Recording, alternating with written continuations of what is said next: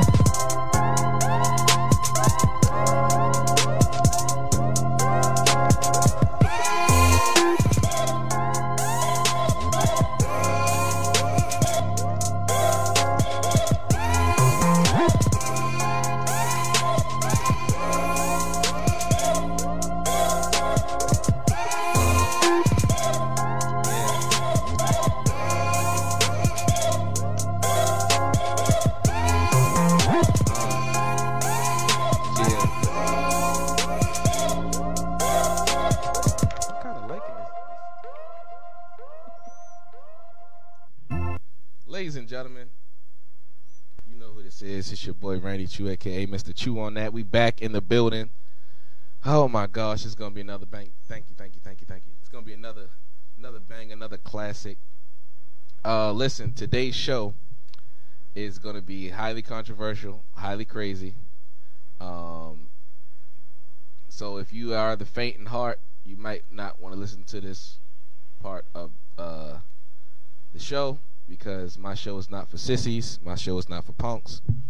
Moving on from that, how's everybody been? Um, of course, everyone in, in, the, in the Chew on That world knows that I have um, my co-host with me. I have Lady J always with me. Good morning. Of course, holding Mr. Randy Chew down on his left hand side. It's your girl, Lady J. and of course, you know, I always got the men's advocate herself, Linda, aka DT, aka the men's advocate. How you doing over there? I'm well. I'm well. That's How you guys? Good, good. Hey, DT. I have I have a special guest that's going to come on to the show today, but I'm not going to introduce her yet. I'm gonna wait till I get into the topic to introduce her. But if y'all are watching, y'all see this young man to the left of me, to the to the Beyonce, the left to the left, yeah, to the Beyonce of me. His name is Damian Tucker. He sponsored today's show. Listen, I just want to say this. Oh, shout out to Red Bull. They always hold me down when they hold me down. It's 50. Um, listen, today's show is talking is the topic. Uh, we continued our series on collateral beauty, time, love, and today's show is about death. What is death? And I thought it would be excellent to bring someone on who uh, works on generational wealth building. Um, I got my life insurance actually um, through the company that he represents. Um, my wife also works in that company that he represents, um, and I believe in the product. So if I ever get killed by uh, a police officer for pulling me over because I got a tail light off or something, I'm my kids are good because it's real like that in America. But anyway, um, Damian, how you doing, sir? Doing absolutely great, sir. Oh man, talk a little bit into the mic for me. Uh, There we go. There we go. All right, you good. Okay, so Damian, you know we we we we oftentimes we we hear death, we hear about death, we see death, we experience it with loved ones passing, people we grew up with. Um, and by the way, those who are listening, this is the community empowerment segment of the show where I have to empower the community. Um, and I feel like one thing in my community, specifically as a black man, that is missing is generational wealth building. Um, if you look at the disparity in land ownership, the collective of African Americans only own less than 2% of land in America. Wow. And um, with that being said, though, what is what? It, give us a your definition of what generational wealth building actually is. How can we establish it? I mean, where do we go at? How do we do it? Okay, well, first, of all- first of all, you got to understand that there's a difference between generational wealth and inheritance. Um, Inheritance is, is something small, uh, maybe something like twenty thousand, fifty thousand, a hundred thousand, two hundred fifty thousand dollars that you inherited uh, from your parents. Uh, generational wealth is, is much larger. Is is usually something that's accumulated uh, over generations. It's not something uh, that most people can accumulate uh, in one lifetime. Got you, got you. So, mommy and daddy leaving me a little inheritance isn't really the way to go. How do we build generational wealth? What is one of the tools that you've seen actually work? Right. You know what I'm saying? Because a lot of people are not going to hear it from me. Right. Because, you know, my fans are not going to always listen to me. That's why I bring people on that's actually experts in that field. Gotcha. So, what, what are some tools we can use to actually I'm, get it going? I'm, I'm glad you asked because uh, one, of the ways that I use to build uh, generational wealth is what I call life insurance or what I call income protection. But uh, oh, that's hot. Income protection, that's hot. Go ahead. Right, and I, I explain that to you because it's rather uh, complicated if you never heard of the term before. But uh, I'm not too versed in the Bible, but th- they tell you, you know, a good man leaves not his children not only an inheritance, but he leaves his children's children an inheritance. Yeah, yeah. So technically, what's supposed to happen is we supposed to build wealth. we supposed to build an inheritance while a person is living. So you're supposed to be saving 10, 20% of your income while you're living, uh, usually in the form of stocks, uh, mutual funds, even real estate. So that's a way to build uh, wealth without depending on a life insurance policy. Okay. Now, your company that you represent, y'all actually do this for people, correct? Absolutely. Okay.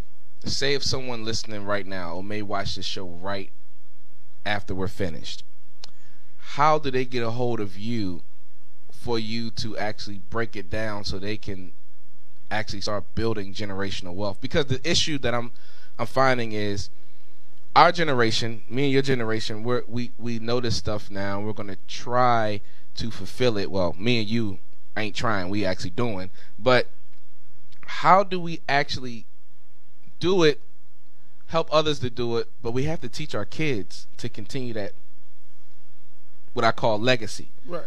Okay. Uh, well, I only I only touched or spoke on one part of building generational wealth, and that's through the, the stocks, the mutual funds, and the real estate. Right. The uh, the other way to build generational wealth instantly is through life insurance policy. So, in other words, you take somebody uh, who's worked all their life and haven't been able to save or accumulate anything.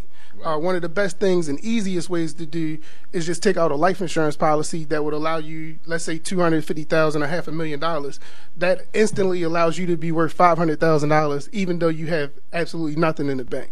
And uh, to, Right, me, right, I think that's profound because you're taking someone who who who never heard anything, uh, never maybe even been to college, uh, never uh, got any wealth passed down from them. They 40 years old and they say, "Listen, if I die, I want to leave my children something." Take out, take fifty dollars, take hundred dollars, take out a half a million dollar term policy for 30 years, and instantly you're already worth a half a million dollars. Something happened to you 10 days from the day you took out the policy, you leave your children uh, half a million dollars. To me, that's profound, especially in the black community. Yeah, yeah. Oh my God. So I got a policy. I step outside my yard. I accidentally get hit by the mailman when I'm going to, to my mailbox. My family, I have four children. My family now, my children now are fatherless. And the income that I was bringing in the home is now protected through the life insurance. Because, well, I think that I'm more, I'm worth more than my net worth is more than five hundred thousand, half a million. Okay. My net worth is like one point five. So I want to leave one point five. If something something's gonna happen to me, I want that one point five that I'm projected to have and to bring in. I want that to be left for my kids as if I never went anywhere. You know what I'm saying? Right. And and it ties into the topic of today, like what is death? Like we try to shy away from these. You know what happens in the black community?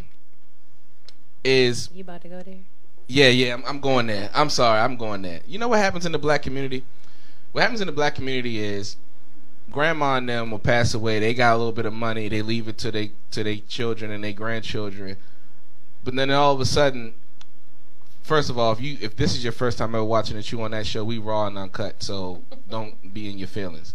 Um, what happened is niggas begin to fight over money then niggas don't even have the money to even bury they, their dead one in a in a proper in a respectful manner.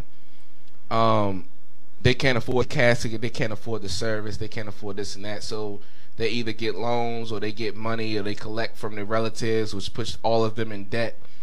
And instead of death being something that leaves something joyful behind, it with the pain of that loved one leaving, now you have the pain of debt. You know what I'm saying? So I think it's I think what you and your company does is vital.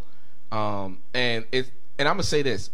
It's not the fact of the company, it's the representative of the company. I believe in Damian. Um, I believe in who he is as a person. And and, and I, of course I believe in my wife, but everyone's gonna believe in the person they married to unless they beefing. But I believe in Damian. I believe in what he and I and I feel the passion when he talks about generational wealth building. And it's not just about him getting money in his pocket, but it's about making sure families are straight. You know what I'm saying? Right. To me, that's important. That to me, that that what we talked about last week, that's love. Yeah. You know what I'm saying? And we talked the week before that about time. We never know when our time is over. You know what I'm saying? Quote unquote. so I, I I really believe in generational wealth building. I believe in the tool that you have. For those that are listening, how can they find you? How can they contact you? How can they get connected to you? How can they follow you? How can they ask questions? Give us all your information. Right. Well, uh, I do a lot of work on Facebook, um, reaching out. Uh, my name is Damian Tucker, D A M I A N. Uh, Tucker, of course, T U C K E R. You can find me on there. You can find me on the gram um, at Cents, C E N T S underscore underscore. Um, but you, real quick before you, you, you leave me, uh, one of the other topics that you mentioned was uh, leaving somebody with a nice burial. Um, Yeah, for yeah, me, yeah. for me personally, uh, you, I have close to 1.5 million dollars on on me as as far as a life insurance plan. Okay. But uh, my wife and kids understand that I care nothing about uh, having a proper burial. They could bury me back uh, butt naked in the backyard if they if they chose to. Okay. uh, in the sheet. Uh, I, I, my gen- life insurance was never about burying somebody. Right, Life right, insurance has always been about uh, protecting uh, the the financial, the income potential, the income earning potential of someone. So a lot of times, you- deep. You said that because we've been taught that life insurance is burial protection right. and not income protection. Well, well, well years ago, uh, there was a time where they didn't even allow black folks to take out life insurance. You was only able to take out burial insurance because white folks, for whatever reason, white supremacists, they never wanted us to, to gain financial wealth. Right, so right, they, right. So they only allowed us to take out ten thousand, and that's one of the biggest problems in the black community is that we all kind of look at life insurance as something small, like ten thousand, fifteen, twenty thousand dollars. Right, right. But of course, you know, uh, you lose a mom, a, a father, someone of that sort. Uh, you you barely have enough money to, to, to put them away and maybe pay off a bill or two. So we got we the first thing we got to do is adjust uh, the thought process behind what's life insurance or what's income protection. So you take somebody who's uh, in their thirties. Uh, like yourself, let's say you make fifty thousand dollars a year, your income potential, your earning income potential uh, over a thirty-year working career is one point five million dollars. The way that I came to that number is you take fifty thousand, multiply it times 10 So over the next ten years, you're scheduled to make uh, half a million dollars. Over the next twenty years, you're scheduled to make a million dollars, and over the next thirty years, you're scheduled to make one point five million. If you prematurely pass away, you die, you get hit by a truck, you get hit by the mailman.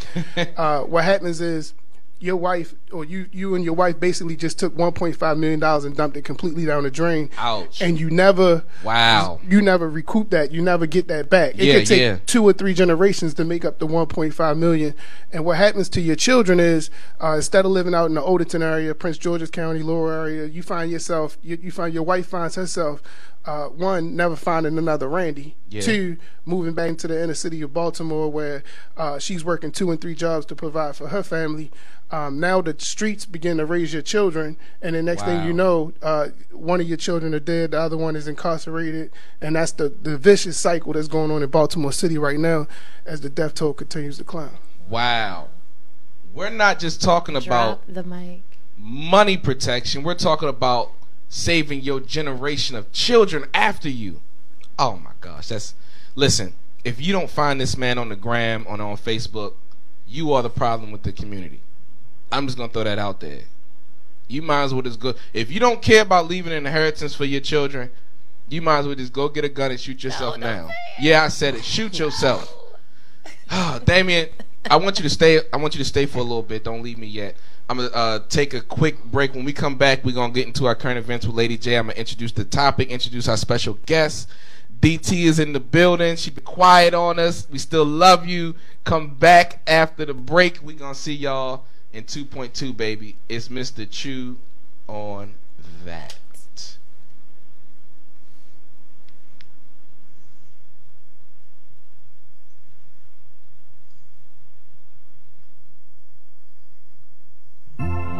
Welcome to Lady J's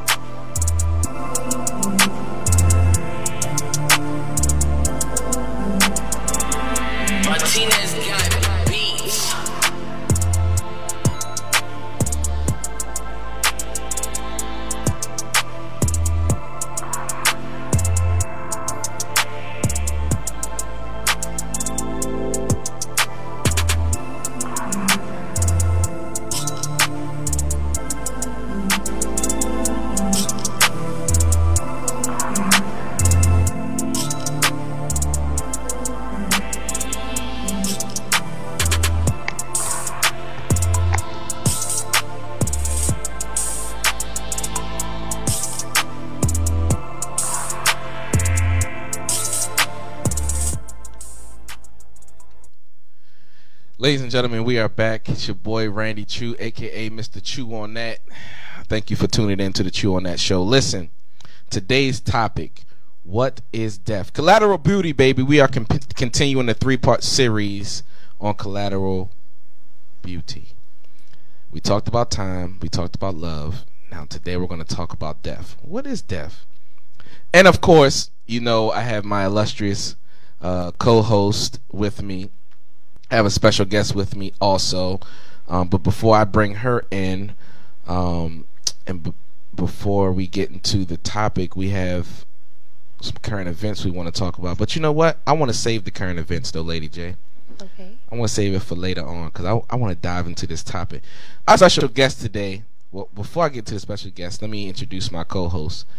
To the Beyonce, that means to the left of me, is Lady J. What's up? Of course, you know I always have the men's advocate, Linda, aka DT, is in the building. Hello, hello. And I have a very, very, very special guest. I call her Dr. Professor. Kim, Hello, how are you doing? Dr. Professor. I like that. Real quick, can you introduce my audience to who you are, what you do, what you're about? Just briefly, just real quick.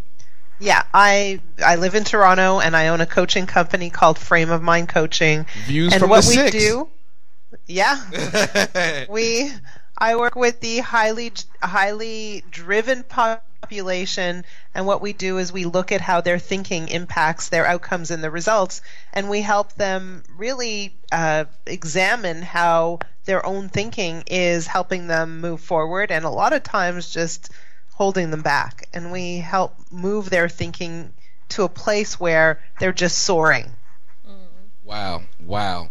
Now, your social media platforms, I was watching a couple of your YouTube uh, clips, by the way, very powerful. Um, can you just share your social media platform so people that want to follow you can find you? Yeah, Facebook. Uh, it's Kim Ades, A D E S. Uh, we're on Twitter, LinkedIn. Just look for me, Kim Ades, and it's Frame of Mind Coaching. Nice. And she also has the website. It's frameofmindcoaching.com. Am I correct? That's right. Yeah, There's yeah, lots of stuff on there. Ladies and gentlemen, today's topic what is death? I have questions. Okay. DT. Yes, yes. Okay. I can't hear her, by the way. Okay. Let me allow you to hear her. Okay, DT. I'm here.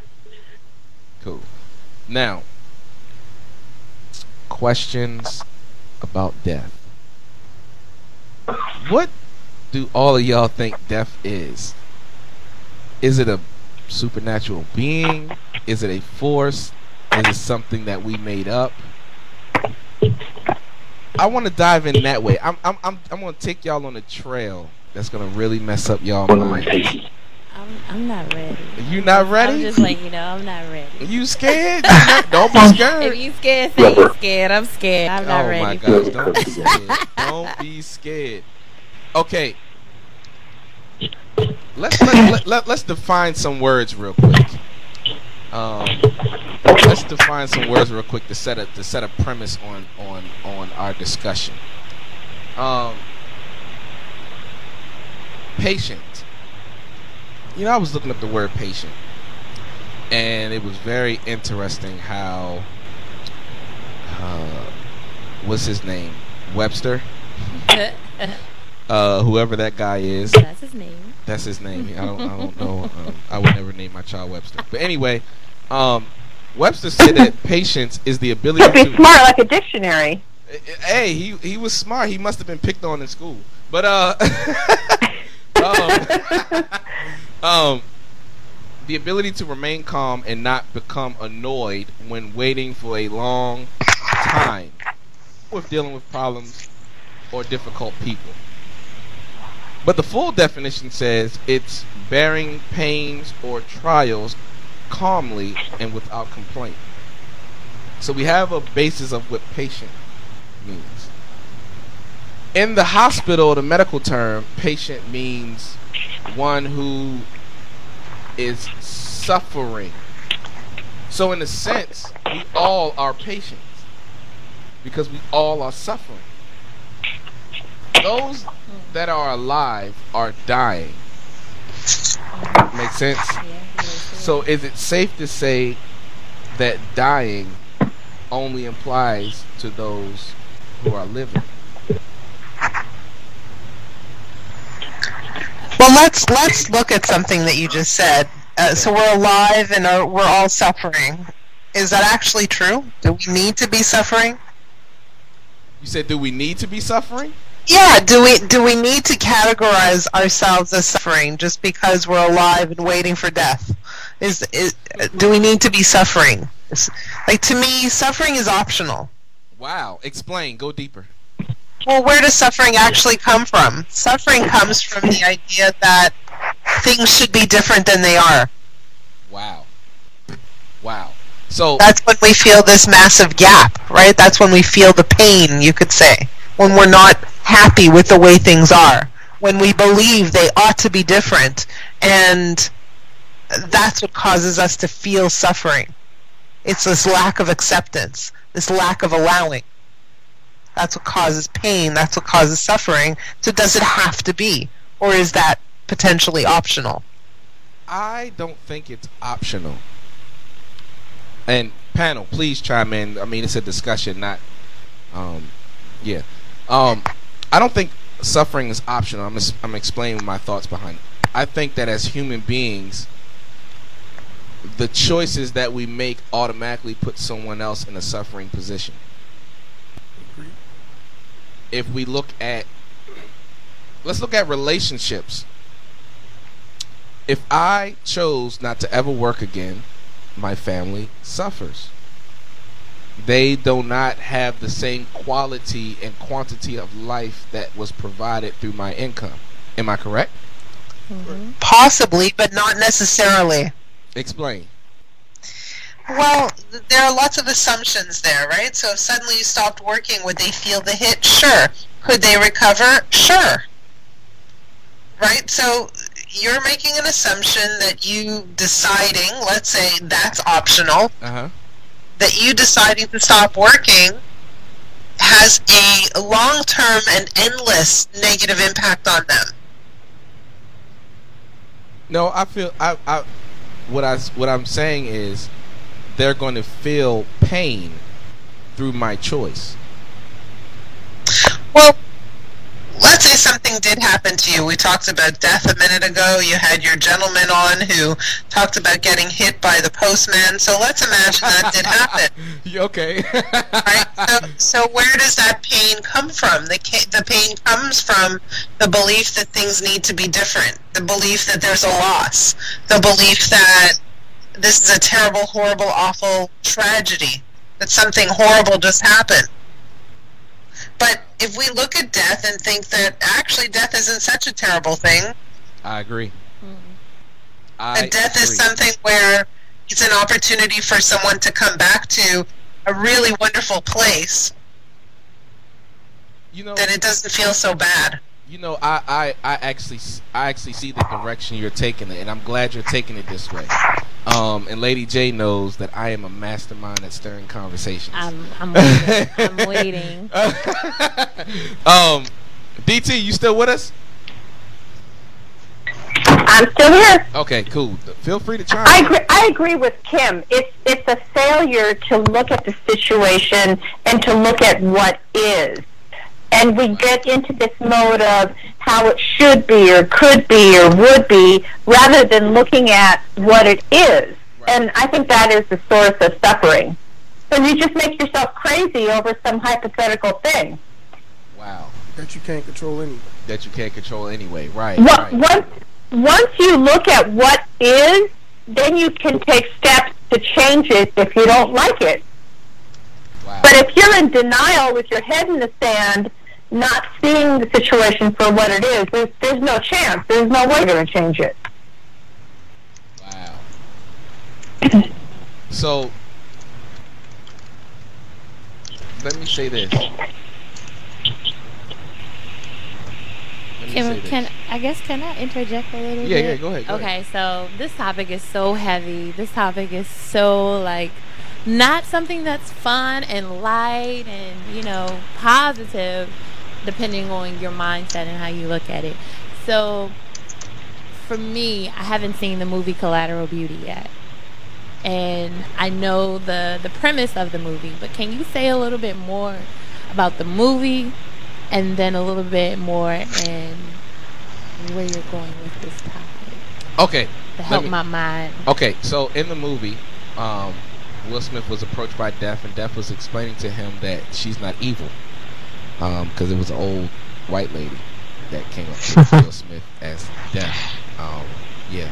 So, um, but I don't want to. I don't want to bring the movie into this conversation. Okay. What I want to do is set the premise of why do we fear death? Because let's let, Okay. let's just look at it from this perspective, right? In order to understand what death is, we have to extract from our conscience fear, Yeah. Because the fear of death really is attachment. We're attached to something that we're afraid of losing. So this is what Kim was talking about. Well, well, but let's hold on a second. Let's Okay. just, you know, why are we afraid to go into a networking event? Because we we don't know how it's going to turn out. Because we're afraid of the unknown. So we don't know exactly what death is. So it feels like it's worse than what this is, right? So we don't actually know. It could be a fear of loss, but when you're dead, you don't feel loss. So it's not about that we fear our own death because we fear loss. We fear our own death because we fear the unknown.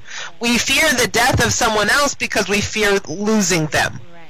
And I was about to say, so there is this whole when you when you're experiencing grief period there's this whole change that's happening and Uh-huh. so no one wants to get used to something different you know change is inevitable because we're ever changing but when you are setting your ways when you are comfortable and you have someone who's always here you know everything isn't permanent but in our minds we create that this person is always right now this moment right now you are real to me randy Right, right. and when you're no longer here it's no longer real to me that you're not here so it's it's definitely something that mentally you have to it's kind of like being in a car accident almost. Okay. Uh huh. when you're in a car accident you're shifted even though you're back you're shifted back forward then back again. Right, right. and that's a jolting that happens in your mind that you're trying to really get around. This really just happened. Am i really going through this? Is did someone just hit me? That's Right. what you're going through when you're experiencing death. So someone approaching death and looking at that i can see why kim is saying yeah the fear of the unknown gets in the way But imagine if we all knew that death was a beautiful thing. I was Imagine if we Right. all knew. Oh my That's- I guess that's the collateral Yeah, yeah. beauty. That's Yes, where it's I was coming ready from. to say- I- she okay, took the okay. words I right need to see the movie. mouth. I do need to see But the movie. I didn't see the movie, by the way. Death is actually beautiful. right? Imagine that it was uh, like just this most peaceful, wonderful, incredibly uh, uplifting kind of place. Imagine if it was good. Would we be as scared? I believe that in order for there to be pain, there has to be something attached to something else. For example, if you pull a muscle in your back, you feel the pain in your back. The pain is not the problem. The pain is the indicator that something that's supposed to be is hindered. In our conscience, we think things that are are supposed to be. And because we may feel pain when things change, is that a weakness that we have based on attachment or based on our in, our our consciousness? Because and I, and I said that I said that to say this. I went through I can go through a similar situation as anyone on this discussion right now and we all can go through it the same way or all different completely different ways. It's all based on our intellect. It's all based on the consciousness, what we possess in the mind, which dictates our emotions. So, Kim, in your life coaching, what do you say to people that come to you that's so broken and so painful and they feel like life is over for them? What are some tools that you give them um, to help stir their consciousness? Well, the first thing we do is we help them understand the relationship between their thinking and their outcomes, or their thinking or their emotional state. Yes, Right. yes. So your emotions are really a function of your thinking. They're not a function of what's happening. They're not a function of the circumstances. They're not a function of the events that happen out there or the behaviors of others. Your emotions are 100% a function of the way you think about what's happening, and that's in your control. You have the ability to change how you see what's happening in front of you. So, so, so, so, let me ask this, and I definitely want everyone to uh, everyone to chime in on this one. So that means that everyone who's ever died had the ability to die happy. Sure. I mean, now when you got a gun pointed at your head, you ca- you gonna die happy with a gun pointed at you? Let's okay. I'm glad you said it. Let's look at the religious martyrs. Okay. Any had- religion, not just Christianity. Any religion. Right, right. I'm thinking I'm going back into like Game of Thrones. I mean, you got you got people who la la ba boom. You know, and I got a bunch of Muslim friends, so it's no diss to Muslim. I have Right. some of my closest friends are Muslim. You know what I'm saying? So, but I'm saying that to say it's all in the conscience, though. Like what Kim just said. DT, what do you feel about it? Like, like, do you feel that everyone can die happy? Well, two things. I think it is a conscious choice. What you're thinking relates to what you're feeling. In other words, they've done many, many studies on twins. They've they've been raised in the same household, same parents. They've experienced the same experiences, and one twin has a big problem, and the other twin is just fine. Right, right. So right. it's a matter of acceptance and how you interpret the situation. These two people have the same DNA, but yet they're interpreting it in a different way. Wow. So I think that's a very important lesson, a powerful lesson for all of us, that we ultimately have the final choice on how we feel. Mm-hmm. Wow. with regard to with regard to viewing death, you know, there have been a number of stories that have come forward. People were on the operating table or whatever, and they've completely flatlined. And for whatever blessed reason, they come back after a minute or two minutes or whatever it is. And supposedly they've seen the other side. They've seen what death looks like. And hey, it's not that bad. The white light and, you know, that kind of thing. So there have been many reports on that. So I think we need to do a reset. That I think I agree with Tim on this one as well. That death doesn't have to be this horrible, painful experience. Okay. So death is not a horrible, painful experience. So why do we cry when someone dies? Because you loved. Ah. Well, that horrible pain. It's a horrible, painful experience for those who are left behind. So are you saying that the love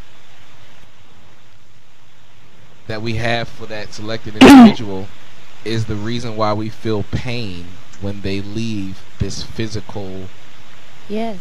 reality? Yes. Yes, So, yes. Funerals are not for the dead. Funerals are for the living. correct. Um I love That's why they this. that's they gonna they gonna put you in the backyard. they gonna put you.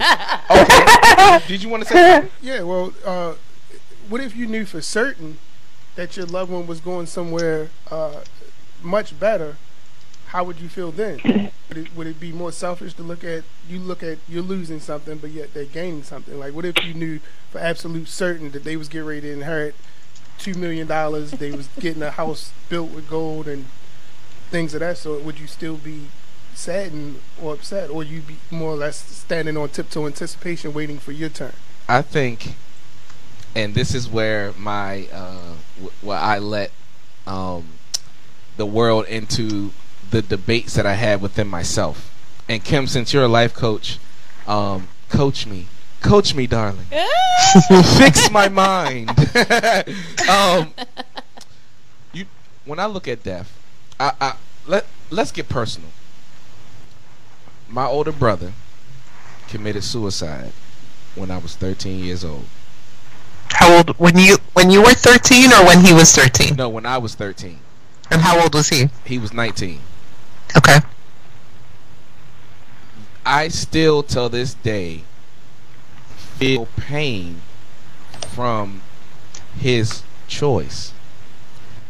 My pain is filled with two things love and anger. Love, in a sense of I'm attached, I loved him, and I because you love someone, you never want to lose that feeling of love from that individual. Right. Um, we talked about love last week and how you can love multiple people and multiple things and you know stuff like that. So I felt that love, but at the same time, I'm angry because he chose to die. But in my mind, I battle with the anger because death is something that we can't control. Mm-hmm. So what if he didn't kill himself, but the next day he went outside and got he drove and got in a car accident? You see what I'm saying? So if so- if death is something that we can't control, is death in turn a byproduct of time, or is it the opposite of love? Well, let's look at those two emotions. You're talking about love and anger, right? And the love is the feeling of losing the feeling of love from your brother. Right? That's how you describe it. Again, it's that concept of loss as though that love is no longer there. But who says it's no longer there? You're just right. not receiving it in the old traditional way of someone human, that human touch connection. But maybe it's still there and you're just not tuning into it. So Wow. does does his love still exist? I, I would say it probably does. I mean, I, I've never died, so I don't know for sure. but I would say to you, Right, right, I, I would say to you that there is a place where you can tune in in a non-traditional way, in a non-tactical, in a non uh, traditional way, right? Where you can tune in and feel his love coming at you, perhaps not through his physical touch, but in other ways. Wow. So that's thing number one, you know, this idea of loss. Well, you haven't really lost anything. It's still really Wow. there. Still there. And then the second part is I'm angry because he chose to die. Okay, So how does anger serve you? Does anger make you protect yourself? Does anger make you build your relationship more? Does anger allow you to feel the love you desperately want to feel from him? It doesn't. It blocks it off wow. so the, the anger that you feel is really a little bit misplaced because what he did is he made a decision okay to end his life to end this journey. But if we agree that death is really a beautiful place he made a decision to get to that beautiful place so that he can return to love. And if you're open to it you would feel it. But the anger is blocking it. It's getting in your way. It's interfering with your ability to receive those loving signals from him from wherever he is mm. Wow. That's deep. Go ahead, Kim. Two snaps on the coaching. Oh my God, Lady J. Okay, Lady J Yeah, is a very emotional woman. very. That's why this whole topic right now is yeah a yeah. little sensitive. DT is strong willed and strong emotionally. I can cuss DT out and she'd be like, "Okay, you finished? Okay, let's go get some food." That's my end result, Lady. That's what Lady, I'm gonna get to. Lady J will cry and won't talk to me for a month, and then we'll have to have a And whole sit down conversation. So, so I said that. I said that to say this. Do because you're an emotional woman, Lady J, yeah. how do you assess my situation? Ooh. Okay. Well, I feel like I need a I need a I need a little bit more assessing your situation of in regards to what? To to how I felt about my brother. Kim broke it down from the coaching counseling perspective. Mhm. I want you to give me that emotional feel. What am I feeling? Why am I feeling this? It, it would you feel the same way if Okay. your So, sister right. that? And then DT, I want you to chime in after uh, Lady J. So I guess what I'm gathering is there is this loss. Like you're you're feeling this huge gap Mm-hmm. that is now missing from your life. Correct. And this huge gap that you're missing brought so much to you and made you who you are. Um, and there was this interconnectedness that you had with this particular with your with your brother Yeah. that you didn't have with anybody else. Definitely didn't. Yeah. And because of that, there is this sense of um, protection. There is a protective love, uh-huh. a protective love for yourself, Uh-huh. a protective love of the people that come around you. Because Uh-huh. now, how I'm viewing everybody else, I can't allow you to get that close to me because I can't control death. Uh-huh. Because I can't control it, you're at some point going to get closer to me, and you're going to die. And if you, when you die, I don't want to feel the same pain that I felt when my brother died. Wow. Wow. So And- really, what you're saying is that he fears being abandoned again. Yeah. Wow. There's a sense of being left behind. Almost like, why didn't you take me with you? DT, through our interactions, have you felt that? Felt what? That I um how did, how did Lady J say? Through it? our inter- interaction today, you mean, on this topic? No, period. No, period. Me and you, period. Through all our interactions, have you felt like I um have a sense of not want to be abandoned again? Oh, definitely. Because it's a wound that has not yet healed. It doesn't mean that it can't heal.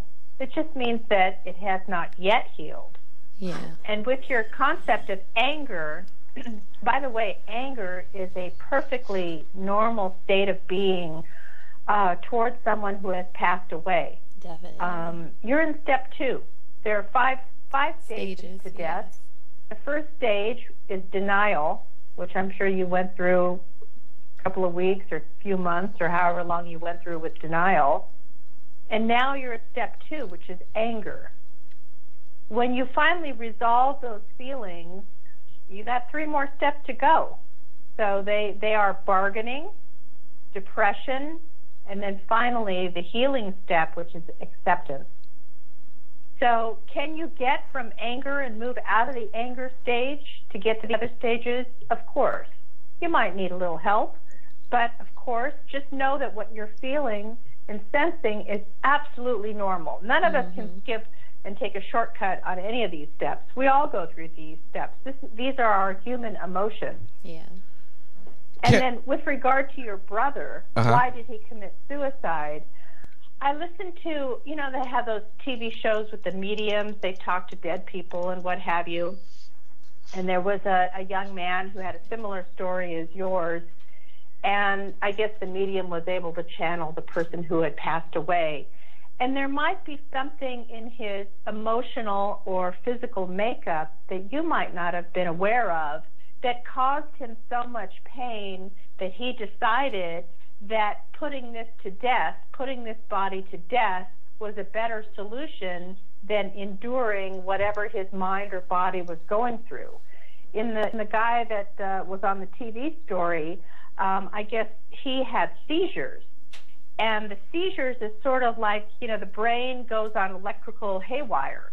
And, you know, it just fries you for like five minutes or whatever. And, you know, you're you're going along in your life in your everyday life and then meanwhile this crazy seizure happens and you disconnect Oh and go to some other place and it's a horror on your mind and it's a horror on your body and with this person he told his brother that the reason I decided to commit suicide is because I knew that I would find peace with my mind and body if I committed the suicide. Now, I'm not saying there was something extra going on with your brother, but he, for whatever reason, he might have come to the same decision that he just wanted to get to a place of peace. That whatever living life he was living, he wasn't there. Wow. Kim, so answer this for me, Kim. Death is a peaceful place, a beautiful place, and it's something that we shouldn't fear. Then why do we have foundations and preventions for suicide if it's only a shortcut or an avenue to get to a beautiful and painless place? Because we because we believe it's a bad place. So again, the mm. beliefs we have will determine the experiences we That is That is so highly true. That is controversial, ladies so and gentlemen. true. And you only going to get this controversial on the Chew on that show. Okay, go ahead. Go ahead, Kim. I'm sorry. Right? That's so so so real. for me, the beliefs you have about any subject, whether it's death, your career, your family, relationships, etc., the beliefs you have will determine your level of happiness or peacefulness. And let's take it away from death for a very brief moment because Uh-huh. relationships are really paramount to how we feel about pretty much everything. But if we take, let's say, marriage or partnership or whatever, when we believe that the other person needs to behave a certain way in order for us to be happy, we hinge our happiness to their behavior. But when we believe we're responsible for our own happiness, the way another person behaves is irrelevant. And so our beliefs will determine our level of satisfaction and peace, whether we're talking about death, relationships, any subject. So that's why the work that I do is related to looking at what a person thinks, what a person believes, and really examining whether their beliefs are lined up with their deepest desires and goals. And very often they are not. Wow. Are, is there any desires and goals that you have that's not lined up with your personal beliefs? Of course. Let me give you an example. I have a belief that exercise is hard and painful. That's not really lined up with living a healthy life, is it? Contradictory. DT, I'm in love. Just wanted to let you know that. Um, DT, did you hear me? Yes. Okay, Yes, I did. you got she got the inside joke. Good. Um, um, Damian. Oh no, no, before I go to Damian, because Kim has got about eight more minutes before she has to get off. Kim. Okay. In your mind, who is the closest person to you right now? My kids, my husband. If you lost them, God forbid, if you lost them, how would you, as a life coach and a fixer of other people, in turn fix yourself? You know, it's a funny thing because it's it's a subject I think about more often than I'd like to admit. Um, but Oh, I can uh, feel it. I can feel your yeah. vibe. That's why I asked. yeah, yeah. So, I mean, let's go with my husband for a minute. You know, my mother in law lost her husband a couple of years ago, and she's really, really suffering. She's having the worst time ever. She's just, um, you know, in a very dark place, and she's having a hard time coming out of it. And so, witnessing her gives me a lot of contrast, gives me a lot of uh, opportunity to think about how I would deal with it in her situation. Would I feel the loss? Sure. Would I feel moments when, let's say, I'm in bed and I wish he were there? Sure. But I would also get myself together for the sake of the people around me, but for my own sake, and do things, whatever those things are, and engage.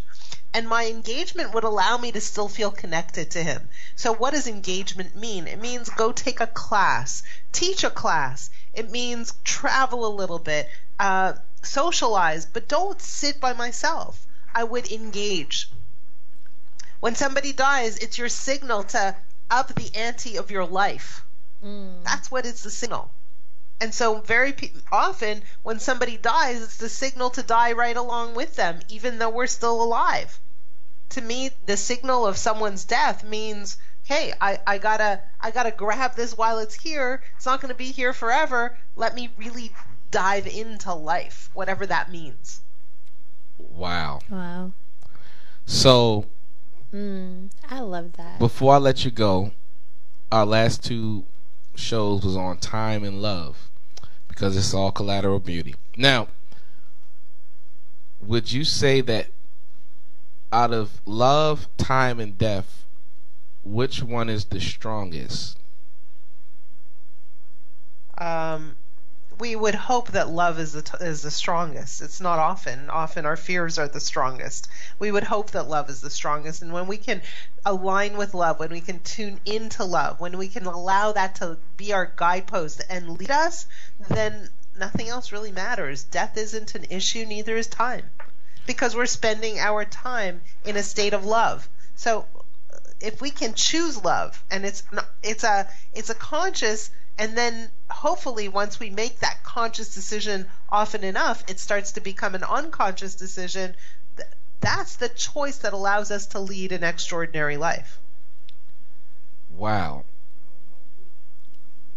DT. You know what feeling I love is is when time stands still for love.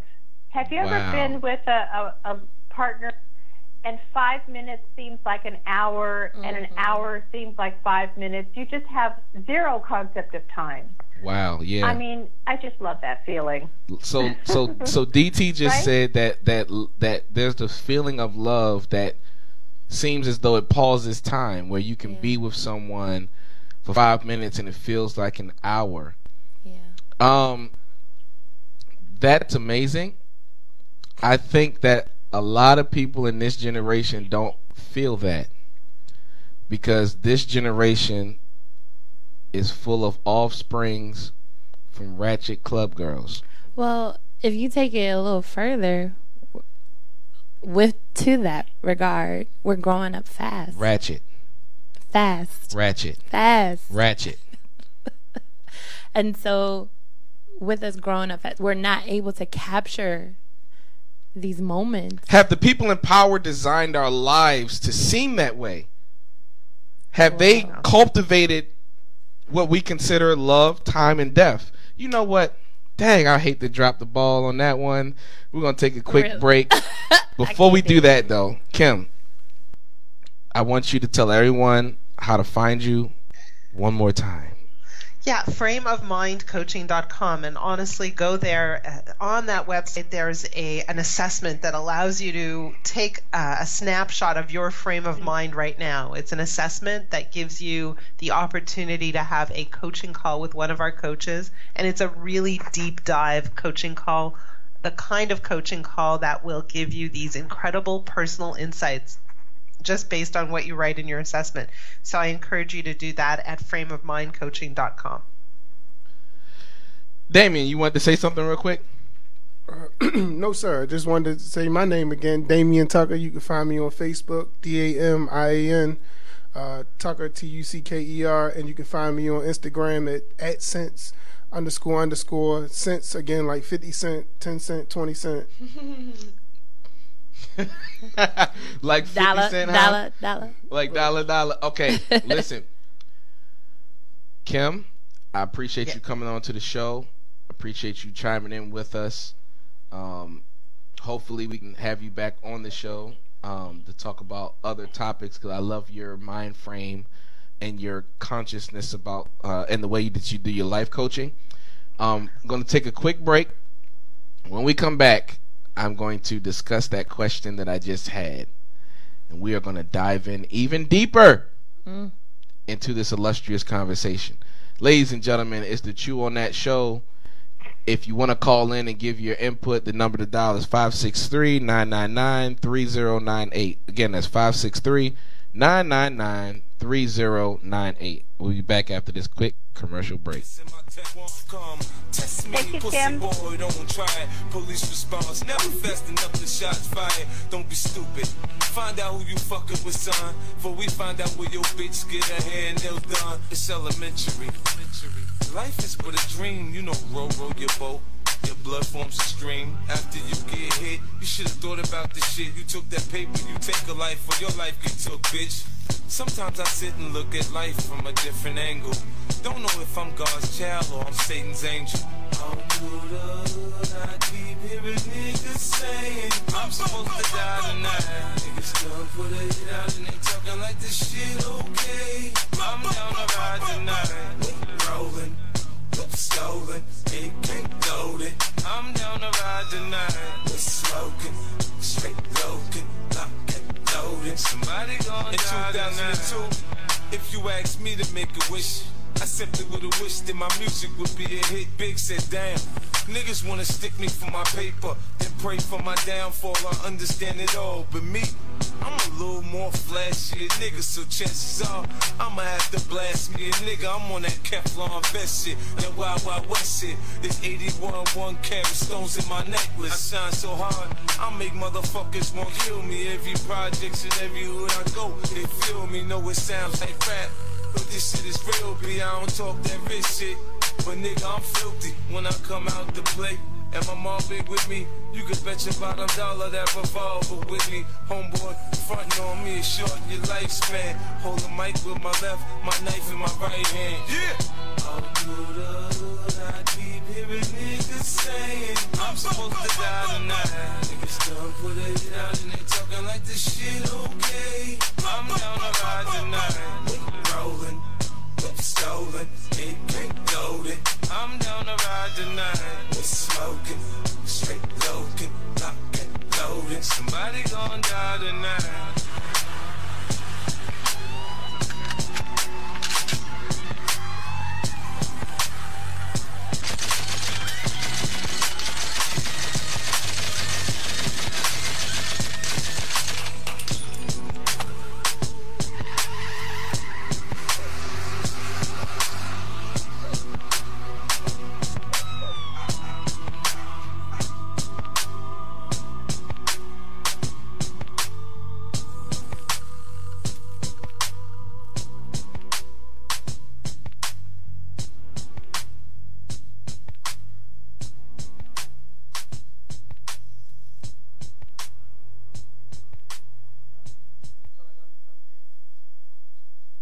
Ladies and gentlemen, we are back to Chew on That Show.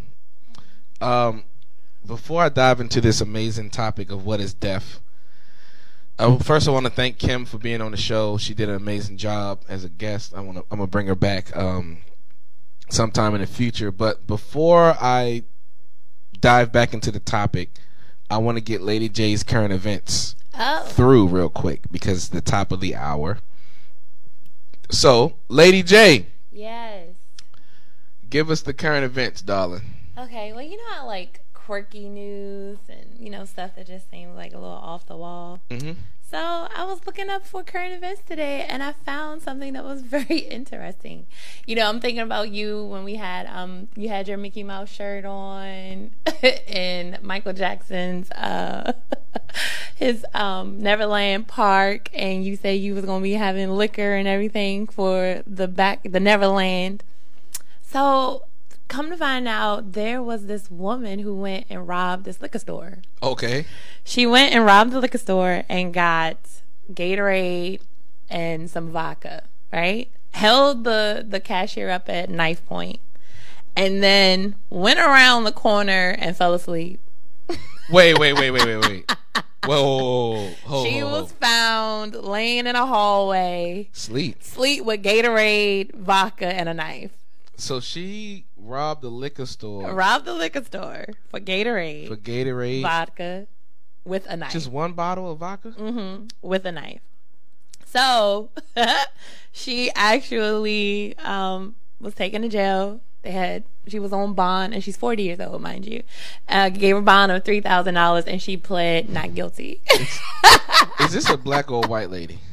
um, it doesn't say if she's black or white, but it does say she's forty years old. Miss Holden, her name is Miss Holden. Miss Holding? Yeah, Miss sound like Melissa Holden. Yeah. Melissa Holding. Oh, I don't know.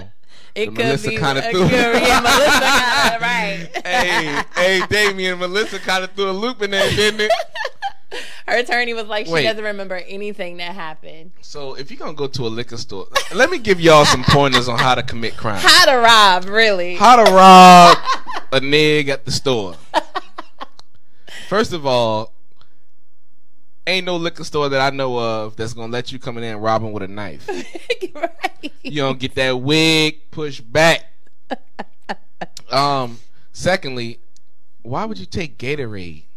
But then just don't Not go even to a good sleep. or chaser. I know it's not even. You know what I mean? It's, get the orange juice or Get something. the you know? orange juice, right, right. like Gatorade. You need the, the Gatorade for the morning time. The Right, right. Them electrolytes to get up in here. Yeah.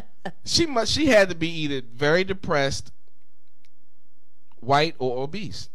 Yeah, doesn't say. So she just has no recollection of anything that happened. She don't must recall have been anything that happened? Yeah, she don't remember nothing. Oh, man, And so she's she pleading just- not guilty. And she's pleading not guilty. Not guilty.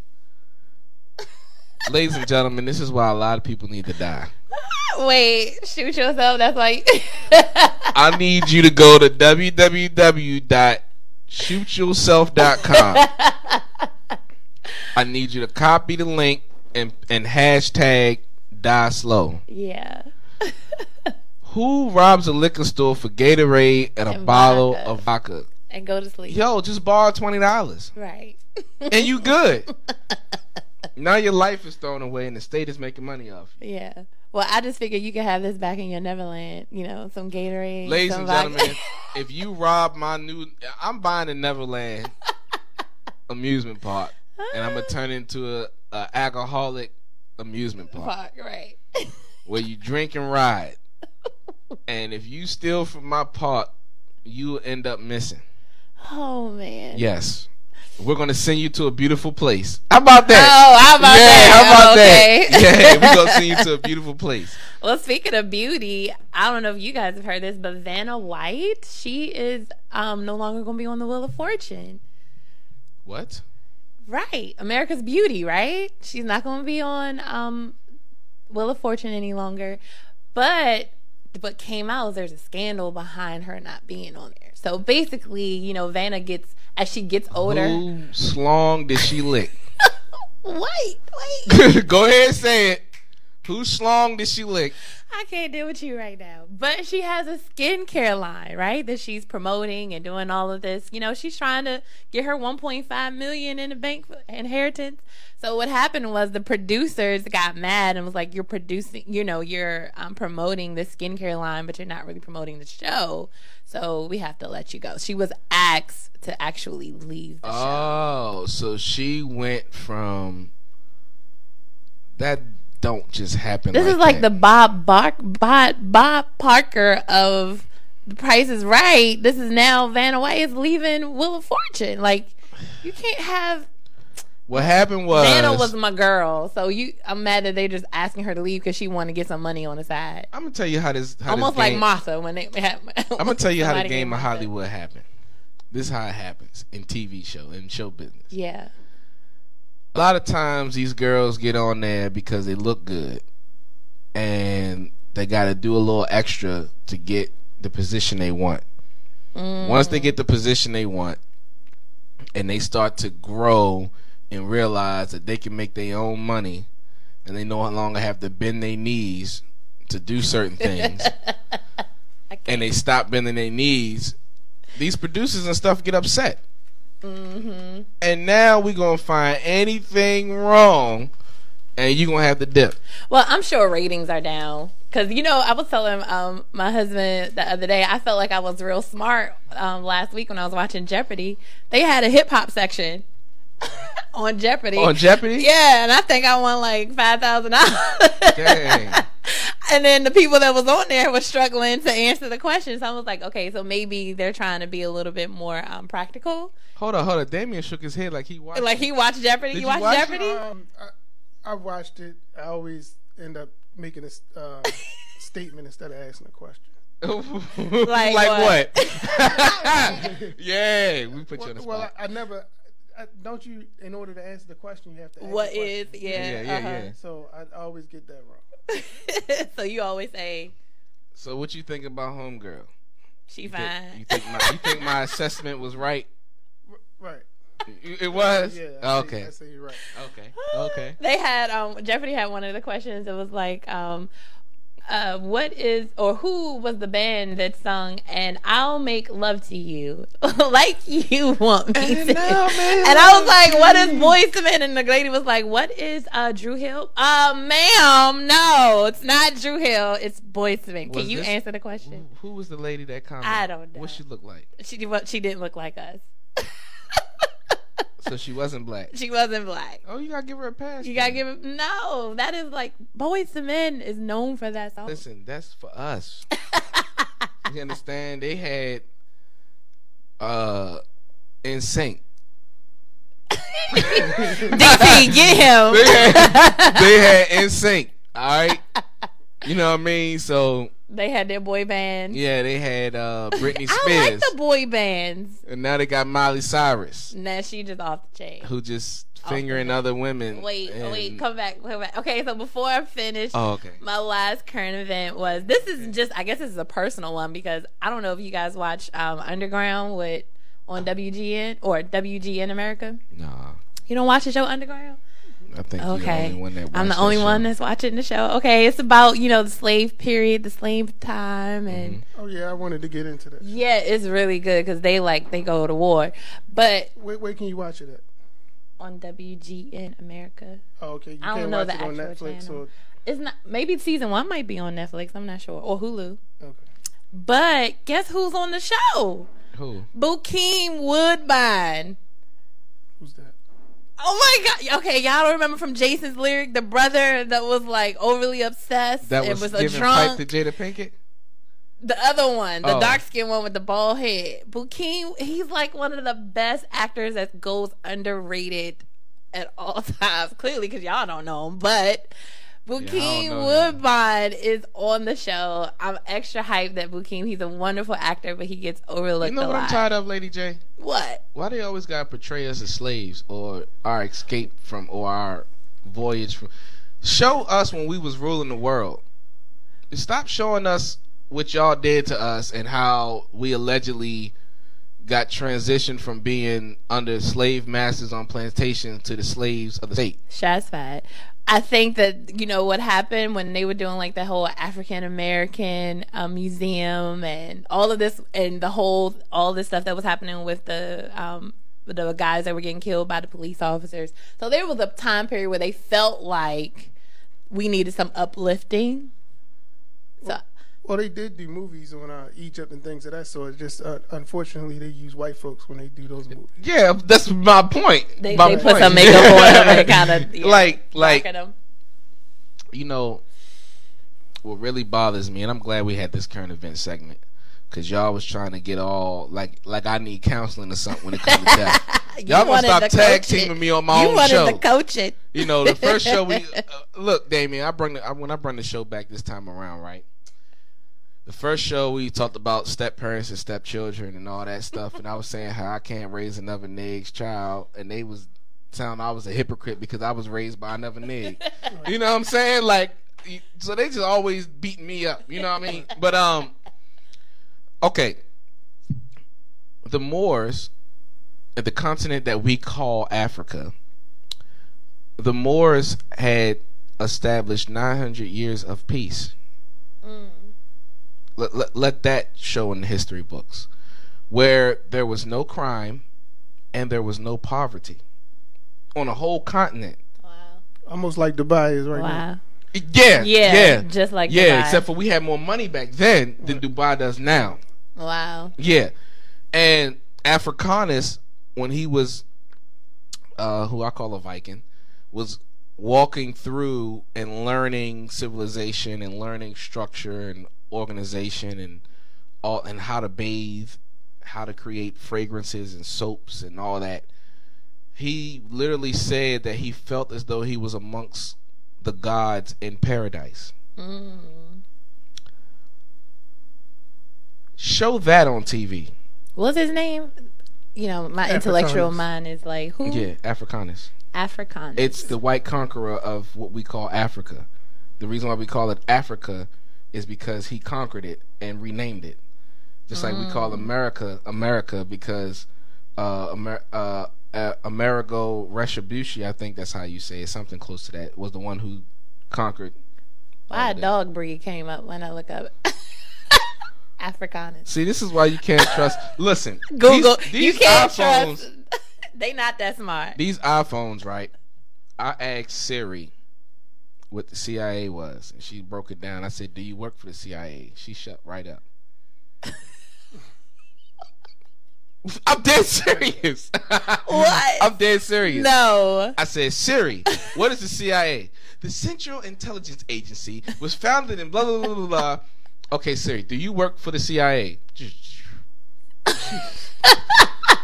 Siri, come back. She plead the Where fifth. you go? she plead the fifth, yo.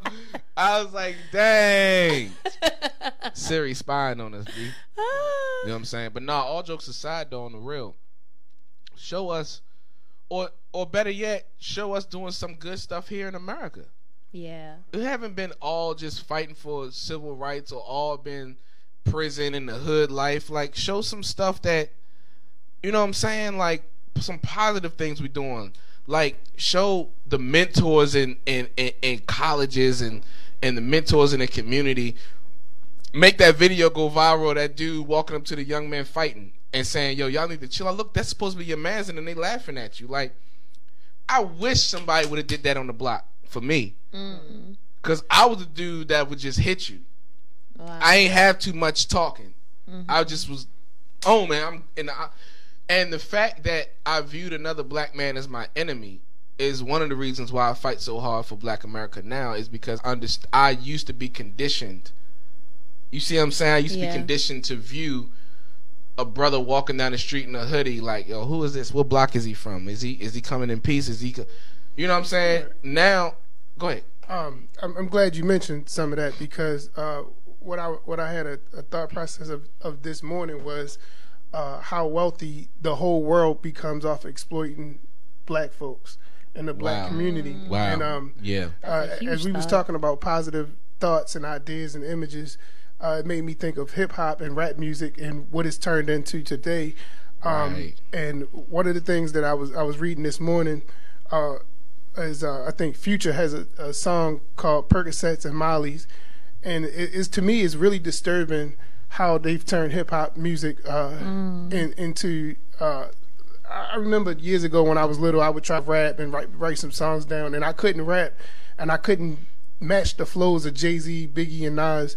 But if I was rapping today, or I was using the lyrics that I came up with at ten years old, I would actually be a pretty good rapper today, because the stuff they talk about today is just you know complete nonsense, and and I think it's is is it's crazy how some a rapper like Future um, could rap about perks and mollies, uh, perks and mollies, and openly admit that he don't even use, these type it. of drugs. Right, So right. What's what's going on in our community where we glorify this stuff, and you really got kids rapping and singing this stuff, and you know if you you say it so many times, often over and over again, it gets embedded into the brain where you actually think that it's okay. Yeah, yeah. I, I, you know, 2 Chainz. Went to college, got a couple degrees, and you know what he said? He said I could rap positive, good stuff for the community. He said, but I don't get paid for that, so I deliberately make illiterate club stripper music. Right. He said that.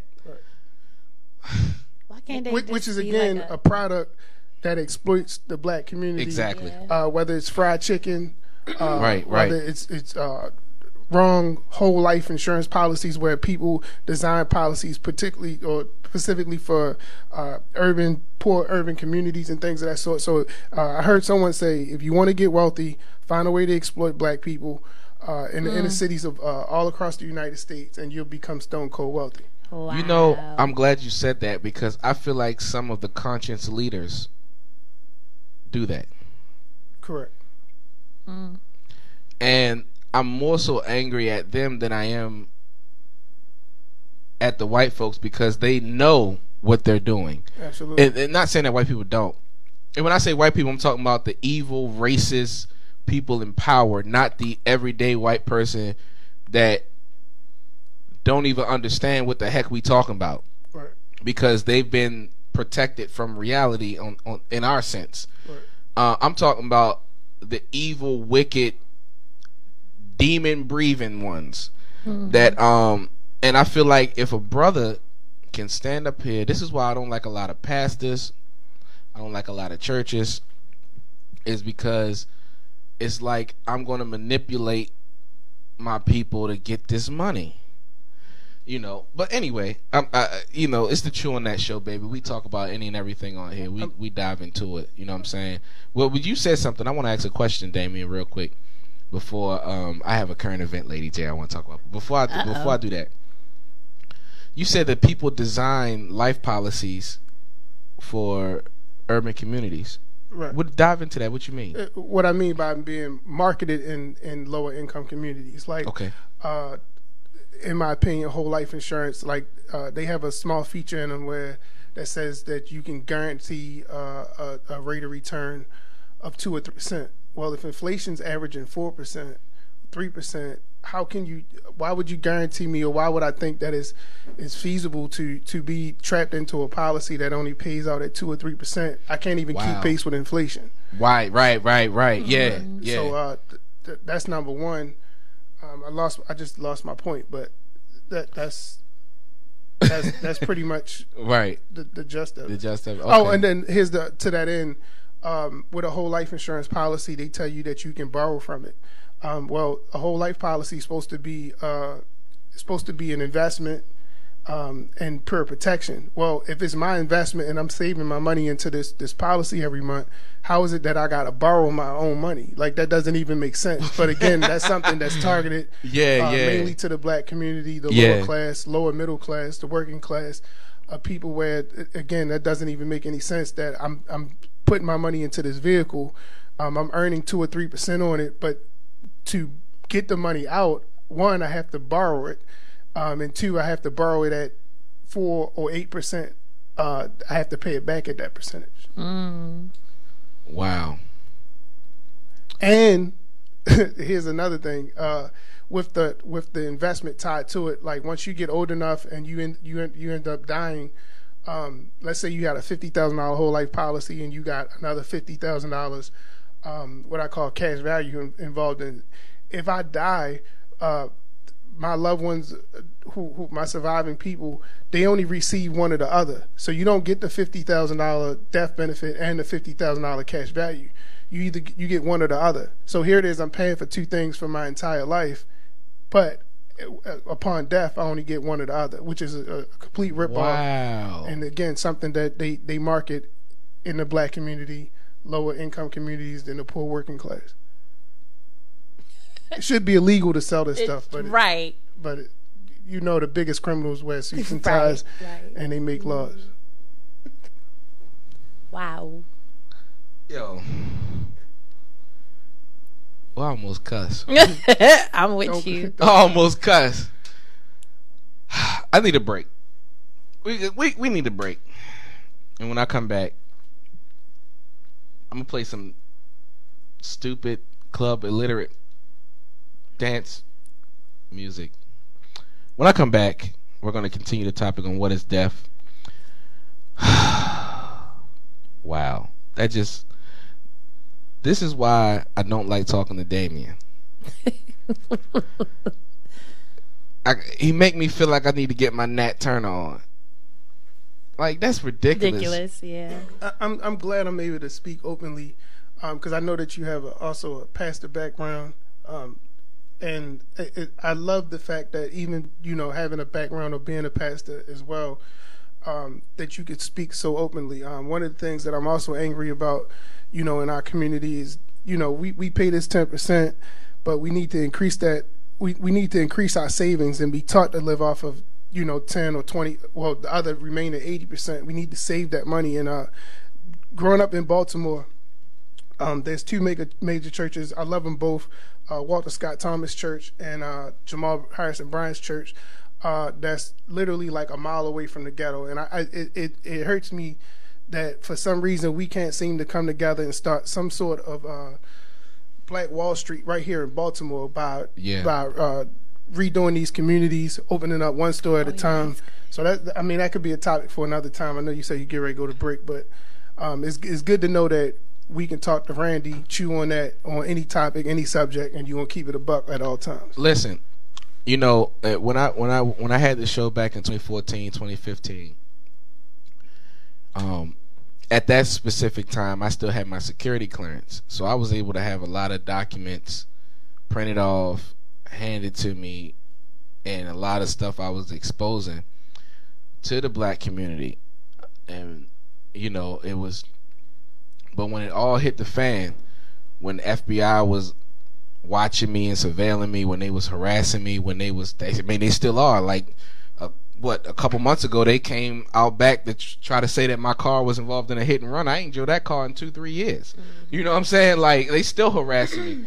Um, but people, people shrunk back, and I was on the front line by myself, if that makes sense. And here I am, a general, having to play foot soldier. You see what I'm saying? Mm-hmm. Like it's it's different positions, it's levels to it. And from a military strategic standpoint, I can't make an archer be the cavalry. He's not strong in that area. He's good with the bow and arrow, not riding a horse with a sword. You see what I'm saying? Mm-hmm. So I I'm I'm I have no problem with being a frontline soldier. I mean, I come on, man. Baltimore, Annapolis, DC. I mean, come on now. There, there's no problem with the get down. It's easy. But I was trying to position myself to maneuver my people mm-hmm. as a nation to something. Make sense? Farrakhan's on his way out. A lot of people left Umar. A lot of people don't follow Dick Gregory no more. A lot of these conscious brothers have been exposed for fabricating historical facts, like Brother Polight and all them lying about a lot of things just to fuel the anger of the black community.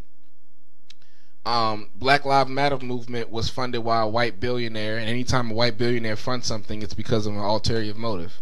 Um, so Once again, exploiting the black community. it, it's the black community. Exactly. Um, I mean, the women, the women's feminist movement took black women to help their cause, as if black men have the power to oppress black women. Like we don't have the power to say you can't work. you know what I'm saying? But they joined the movement.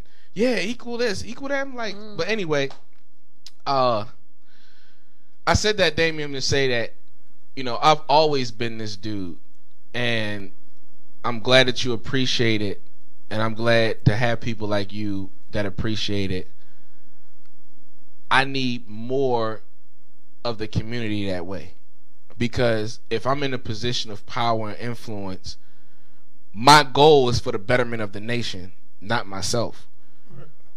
We the topic is death. I'm not afraid to die.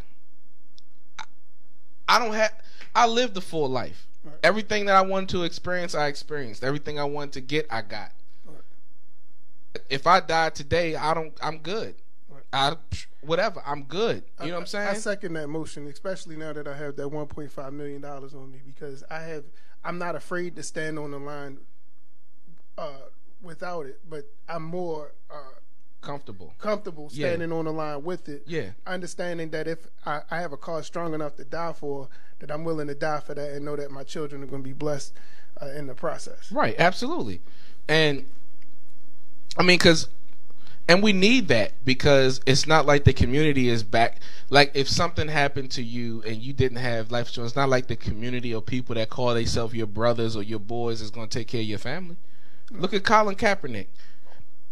We looking at well, let's look deeper in his situation. He took a knee. And everybody's mad at him because he took a knee. They're not mad at why he took the knee. They're mad at because he took the knee, which was his constitutional right as a second class citizen in America.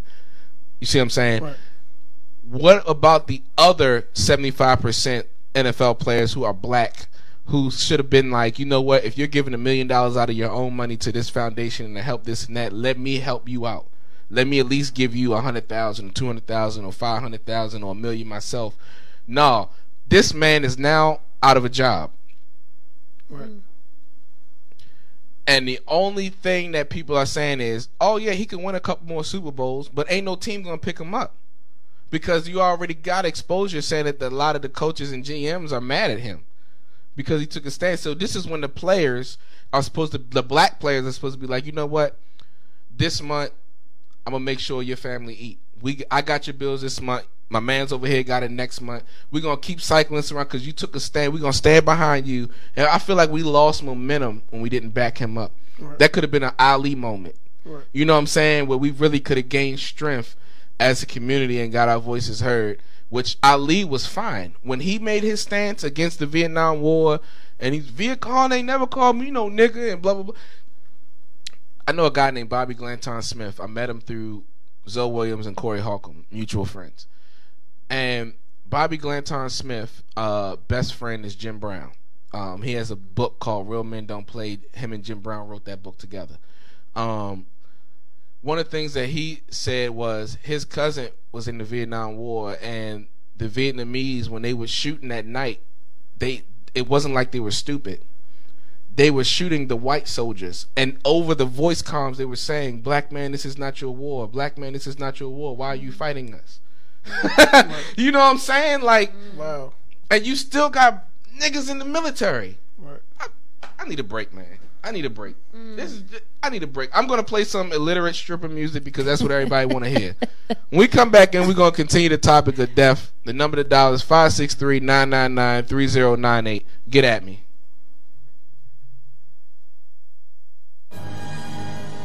Niggas try to crucify me.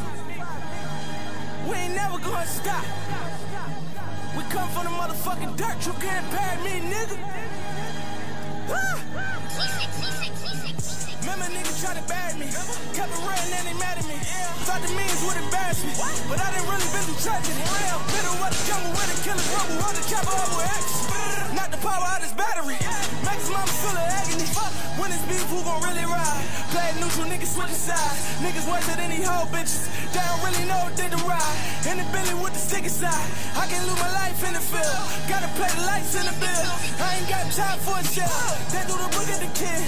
We really what they did. That shit just made me a monster. I took the book and I read. I got niggas taking real L's, give them love and they put in the field. I put a stack on they phone. I feel like bitch up with bread. Noodles and noodles for breakfast. Baby so young and so reckless. Came up in there and distracted. I'm about to teach them a lesson. I'm the one that taught the youngest when you come from nothing, niggas gon' respect it. From the muscle, now we flexing. Fuck it up and then we exit. They know I'ma ride for the shit. They know I'ma die for the shit. I had to give me some money, money and I put the squad on the shit. I did. Remember they said I would lose. Them niggas was popping that shit. So fuck it, we breaking the rules. All of the burning the shit. Oh, came back off the three to one. Who would thought that I'd be the one? In the darkness, I can see the sun. Heard them coming, they ain't need come. I prefer these niggas talk. I can hear when these niggas talk. I can hear when they hating on me. Still play with a bigger heart. Fuck it, I'ma take the high road. Kill these niggas with my eyes closed. I was counting with my vitos. Rapping chicken like a gyro. I've been training since like all five. Getting at it up in 5 They ain't even never see the pepper. That's the Rito pepper, but it's nachos. On the ground like it lit. Punch a man, he a snitch. Put some money on a nigga head. Last time I made a hit. i been chillin' trying to get the bread. Try to play me like a bitch. Did him dirty off the rip. I ain't even one trip. Bullet holes in your car door. Just to let you know the war zone. In my hood like a war zone. Niggas really getting sparked on. Young niggas try to make it out. Used to have to get outside for it. Right the riches to the baddest bitch and now I'm pulling rainbow with the scars on. They know I'ma ride for the shit. They know I'ma die for the shit.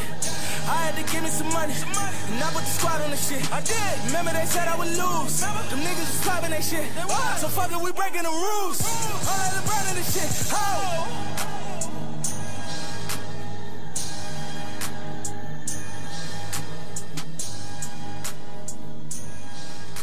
Ladies and gentlemen, we are back. The Randy Chew on that show. We are back in full physics. Oh. Go ahead, Lady J, hit it. Oh, there it is. Listen, I got to work on my chakra. it's all good. If y'all are watching by Facebook, I am fixing the screen. Um, the guests are gone, and it's me, Lady J, and DT back in the building, ladies and gentlemen. DT, give a shout out to the people real quick. okay, the topic we was talking about today, huh? Go ahead, talk to me, darling. That was Auntie. Yeah. Oh, Yeah. so Auntie is in the building. So do you know that suicide is against the law? really, Do you know that if you if you commit suicide and if you have a life insurance policy, it voids your insurance policy. Your offspring will not get anything. Wow. You know that? Little known tips here. I guess we should have had Damian talk on these issues. Dang it. And then Yeah. lastly, He'll be there back was though. a, a there was a do-gooder called Dr. Kevorkian, and he did um, assisted suicide, meaning that these patients were terminally Mhm. ill, and he thought it was a kindness to put them out of their misery and their extreme pain. Right. So he would assist them, assist the patient in committing suicide, right? And he Mhm. did this, you know, for I don't know, five years, eight years, whatever it was. And um, he, he's passed away now, but that was completely illegal. Oh, dang what it. he did as a doctor, that you're not allowed to help somebody else What? take their life.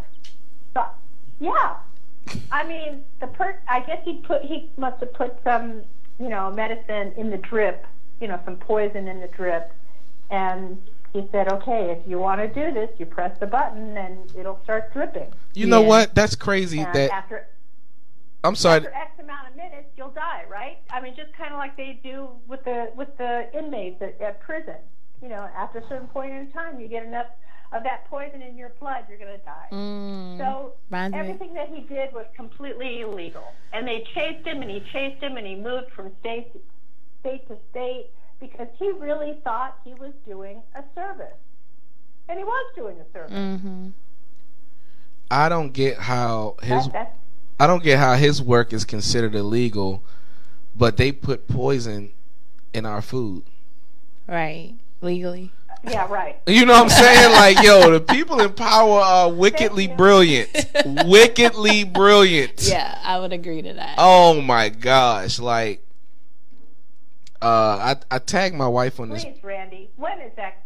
When is that going to end? I mean, it's everywhere.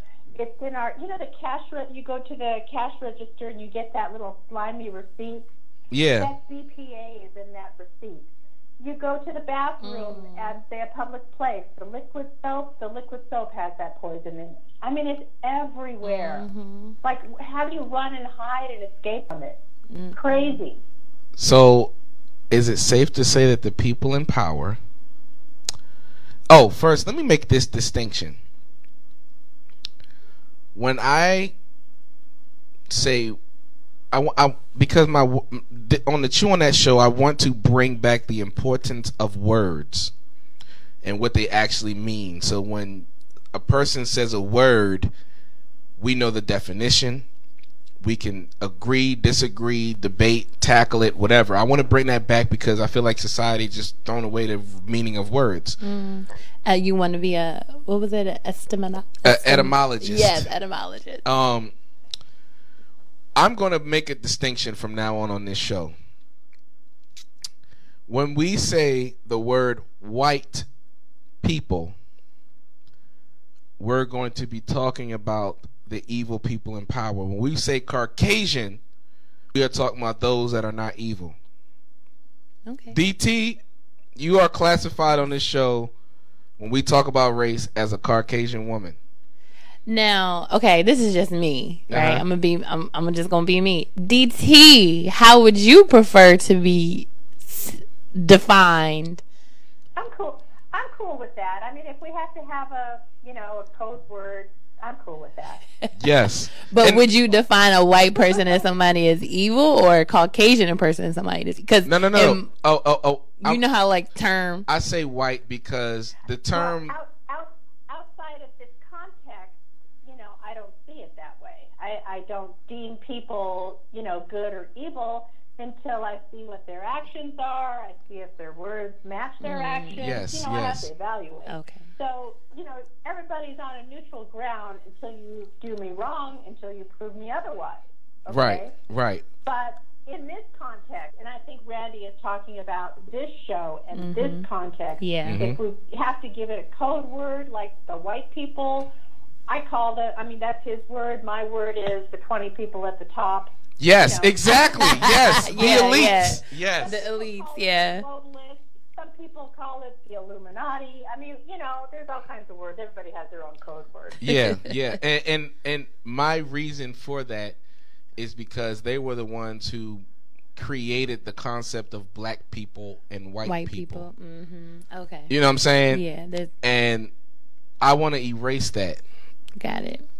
I want to erase them. I said it. The views I'm discussed. gonna erase them too.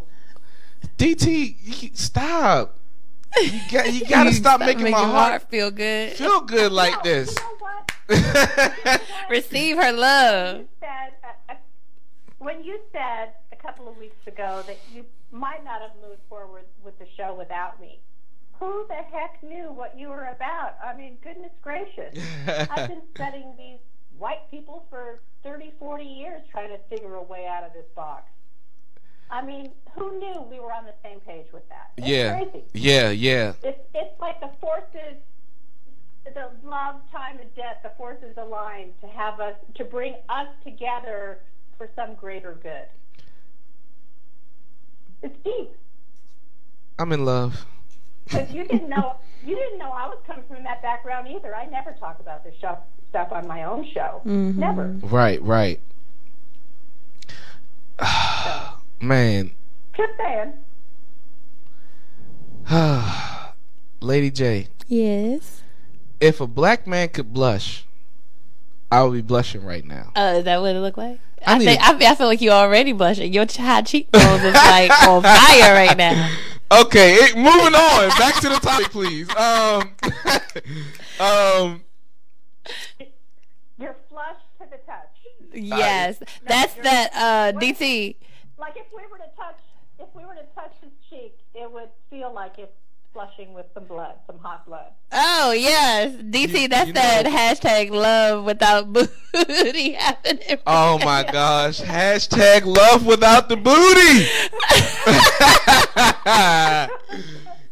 wow. Okay.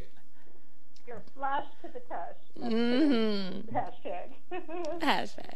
Um, it, it's crazy because we really, if you noticed every show in the Collateral Beauty series that we've talked about, we could not do a complete show without talking about one of the other three. When we talked about love, we had to touch on time and death. When we talked about time, we had to touch on love and death. Now we're talking about death, we're touching on love and time. Mm. They are mysteriously linked together, Mm. Right. I agree. but not in the way that the normal person thinks about it. This is one thing that the movie said that I disagree. The guy who was playing time told Will Smith that if love is creation and death is destruction, then he's the bridge in between. I disagree. I think that love is creation and destruction. I think death is creation and destruction.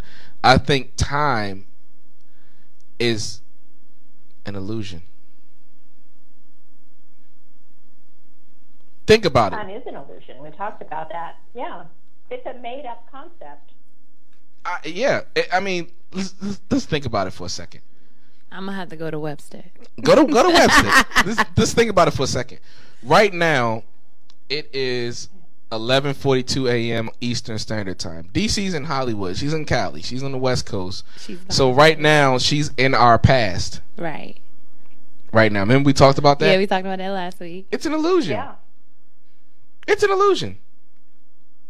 So you feel like time is not real? That's what you're saying. I feel like time cannot be dictated by our finite thinking.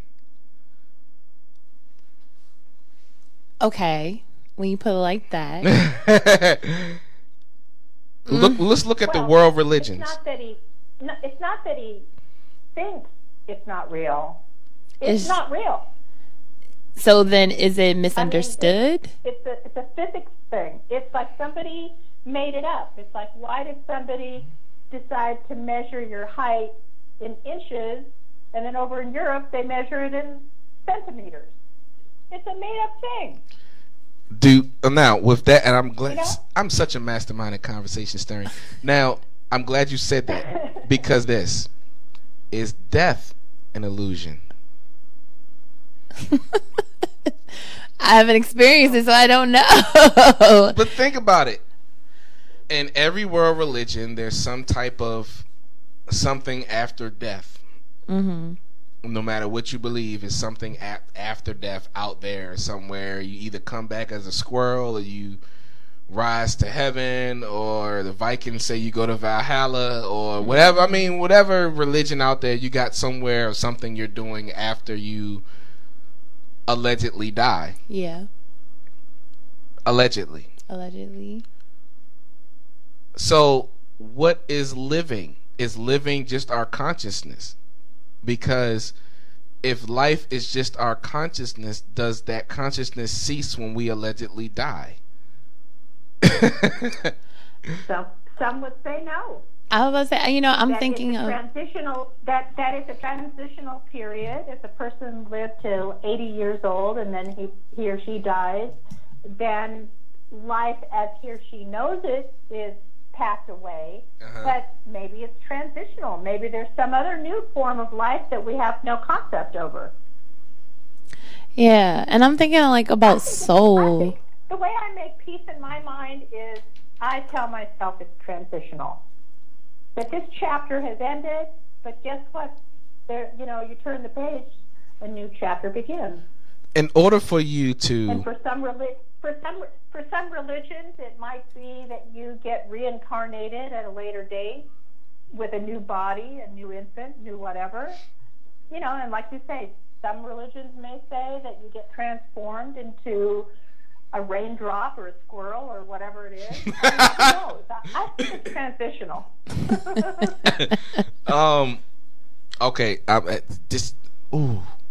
Ah, I love this feeling. Okay. Um so like, I've always had this gut feeling, even when I was younger, uh-huh. that I was somehow very famous in the 1920s. Wow. That I just like associate with a particular person in the 20s. I don't know why. I don't know. Like none of my family, immediate family, has anything to do lineage wise with this person. But in my former life, I think I was this British girl in the 20s. Like what? I've always thought Wow. that. Well, I mean, your your your pictures of when you were younger, um, yeah, I could see that. Like she been here before. Like like nineteen twenty, dancing to the music. Dancing. Yeah. Anyway, um, um, so if you have to find peace with it, and you say, and our human way of finding peace with death is to say, this is what's after it. Mm-hmm. in order for you to go searching for something, it means you'll lack it because something else is there. Example, if you lack peace, you go to find peace because there's a sense of confusion or torment or discomfort or fear Right. that is present. Mhm. So, is it safe to say that this discomfort, torment, fear that we feel is embedded into our conscience, but it's not actual reality? Um, well, it kind of goes back to something that Kim said earlier when, about your belief system, Okay. about what you believe. So, I'm like, also foundationally, what you were taught. Uh huh. Um, you know, I was taught that you know, Daddy went to heaven, Papa went to heaven. You know, they we have these conversations when as children, your your parents or whoever. All dogs go to heaven. Yeah, yeah right. Yeah, yeah. They tell you what happens when people die, so you grow up speaking that very same thing because you we don't know what's on the other side. and I'm glad you said that because all of our systems of uh, trying to cope with death stem from fear of loss. Yeah. And I was trying to hint to this earlier, but I'm bringing it back.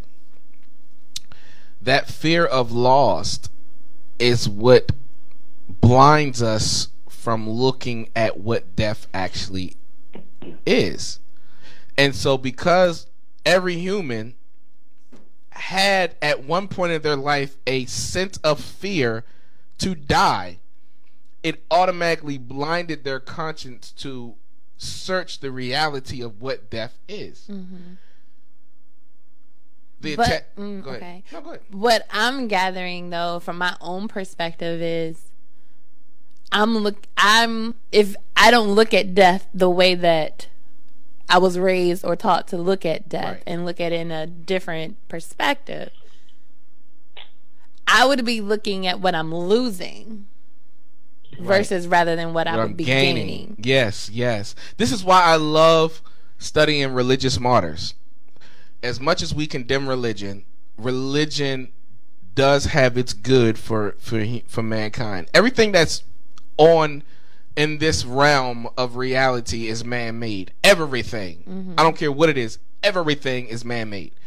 Um, that does not mean that it's evil or wrong or bad with that being said, I feel like religion, in a sense, gives us the boldness, gives some of us the boldness to confront death. And we call that martyrdom. Martyred. hmm I believe in gaining this because I do this, then I have no fear of death. Right. It's a feeling that we strive. Love, we can define it, we can say it's this and that, but what we as humans do is we feel it. Mm-hmm. Time, we feel it. DT said love can make you feel like five minutes is an hour. Guess what? She's right because it's a feeling Yeah. What we feel comes from our intellect though. Mm-hmm. You see what i'm saying? Our emotions is governed by our intellect our consciousness.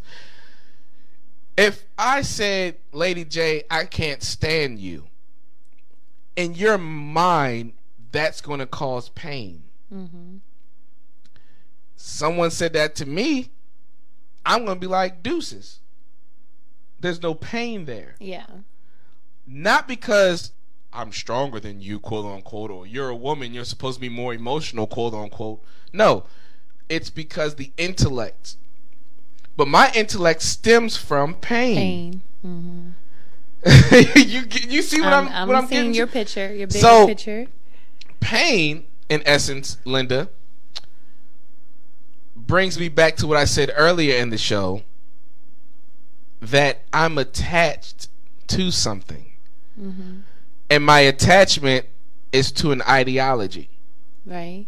Like we have the like we said Right. about like we said about love, some people fall in love with the idea of the person and not the actual person. Right.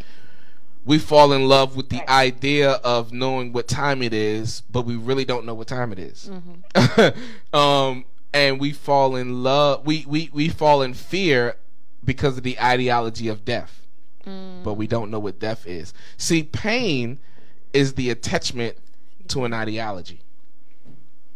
Emotional pain Emotional pain. Okay. is the attachment to an ideology. Example: If I am to love someone unconditionally, that means that my level of love towards that individual does not change, no matter what they do to me. I don't believe that human beings possess that. Not well. I'm not speaking absolute truth. Majority of human beings do not possess that.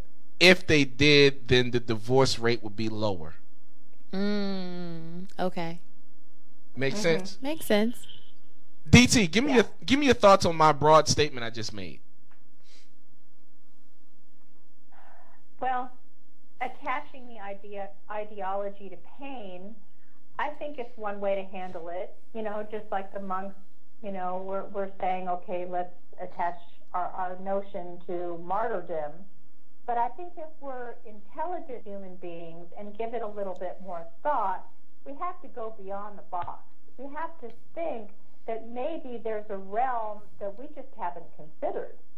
Maybe there's Wow. an emotion outside of pain, Wow. past the pain Wow. that we haven't considered. Wow. And how self-centered are we to only be focusing on ourselves? Like this other person caused me pain, so I'm just going to take this inward and absorb it, and that's the end of that. Um, you know, you have to. I think life is energy, It's a it's a flow of energy. If you look at that rock, the rock's going to give you energy. If you look at the sunshine, that's going to give you energy. If you looked into your kid's eyes on her birthday, that's a certain energy. It's a flow of energy. It's not selfish or self-centered at all. It's a two-way street. It's a full circle that that particular energy is rendering you a certain emotion. And I think to only focus on the pain is very short-sighted. Hmm. you you you you said something that's treasure. And i'm going to stir it this way. You talked about energy being being everything. I'm going to stir it this way. Do you realize Yeah. that back in the day they didn't wear shoes all the time because stepping on the grass the natural ground itself barefooted gave you a sense of energy because of the magnetic field. They call it grounding. Mm-hmm.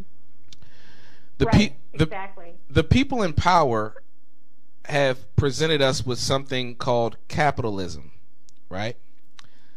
And in this in this capitalism, we have um, conditioned ourselves to think that we have to wear soccer shoes all the time Right. and we built these we built life based upon capitalism but capitalism is killing us Mm. the food that we eat the way that we take care of our bodies the the way that we cut ourselves up from mother earth we don't connect with nature. We connect with machines. We give our babies bottles. We don't give them the nipple. Mm-hmm. Like we give them another species milk and think that's normal. Like and we think that breast milk from a woman is nasty. Right. like we've been mm-hmm. conditioned this way because the people in power have conditioned us to embrace killing ourselves without telling us that it's killing us. Mm. See, they have distorted our view of death. Mm-hmm. They've distorted our view of love. They've distorted our view of time. And you know, a person can only give you what they have experienced. Exactly. So this is actually their views. Ye- Ooh. Wow. You know, So that just for me, I'm looking. I guess my perspective is, if they're only giving us what they have, and this is their view, then uh huh. so we've taken on. We've taken on more than what they've even said that what we need to take on. I- if I, I'm like I can see it, but I may not be able to explain it the best way I can see Yeah. it. But yeah, I think that death. I think that the force of what we call death can be our friend. Example: One of the Rockefellers died. He is no longer in our physical realm, allegedly. But this dude then had four different hearts before he died. oh wow, He tried to prolong his life and give himself, quote unquote, more time. But death He had four transplants. Is that is that what you're saying? Yes. And Wow. time pushed him toward no. yeah, pushed him towards death. Now, Yeah. that does not mean that the effects of his life does not still linger on. And this is what we call legacy. Or this is what the ancient ones considered immortality. mm-hmm. is there a sense of immortality in all of our hearts that we long for? Or is immortality that of an illusion also? I'm like, you should part that for next week. I'm like, what? Immortality. That's a good topic. Yeah. I, I think 90 seconds. don't connect with immortality. No, they're just sheep and they're punching their clock. They're doing their eight to five, and you know they're coming home and they're popping open a beer. And no, I think a lot of people are not connecting with their immator- immortality. Are we all able to? Yes. Right. Do we? I, I think no. Um, I'm gonna respectfully, Randy. I'm I'm not really comfortable with your use of the word capitalist. Okay. Because I personally know a lot of business people who do well by their company, and they are capitalists for sure. I mean, they're there showing up every day to make money. Okay. But they do treat their employees well. They treat their community well. They do give back. They do. They are involved with charity work. They're- You know all that kind of stuff. Yeah, yeah, yeah. So I'm going to separate. They're not evil men and women. They are there running a business, but doing right by the business. Right, right. Okay? So I want to uh, separate that word because they're not the evil people. We know who the evil people are. So you're separating. gave them a name earlier You're the separating. So I, I, Um. don't, I don't like the use of the word capitalist because it's Okay, got you, got know, you. Not all of them are evil. Okay, got you. I'm well. If by what you just said, that would classify me as a capitalist. And I would even say that I, you know, just had this conversation yesterday, but the United States is very much an individualistic nation. Think so? Yeah, you know, it's not like a third world country, like more of a collectivist type and cultural specific, but we I'm not saying we glorify ourselves, but our individualistic as far as building um, wealth and it's based upon the individual. And that mindset is even hard to grapple as me coming in to be a new entrepreneur. I'm like, why does it have to be about me? Is it based on individualism? I would say so. If Product and if a natural disaster was to hit America right now, and they were putting people that they wanted to survive on airplanes and boats and all that, DT would be first in line, and we would be in last. Even if we had allegedly more money and more companies and more whatever than her, based upon who she is, she gets first dibs. But individually, um, You we know, it makes me it makes me sad that you think that way because there were an awful lot of Germans who helped the Jews and helped the Jews get out of the country during the Holocaust. So, what was in it for them? They could risk death too for doing that. So, it makes me sad that you think that way.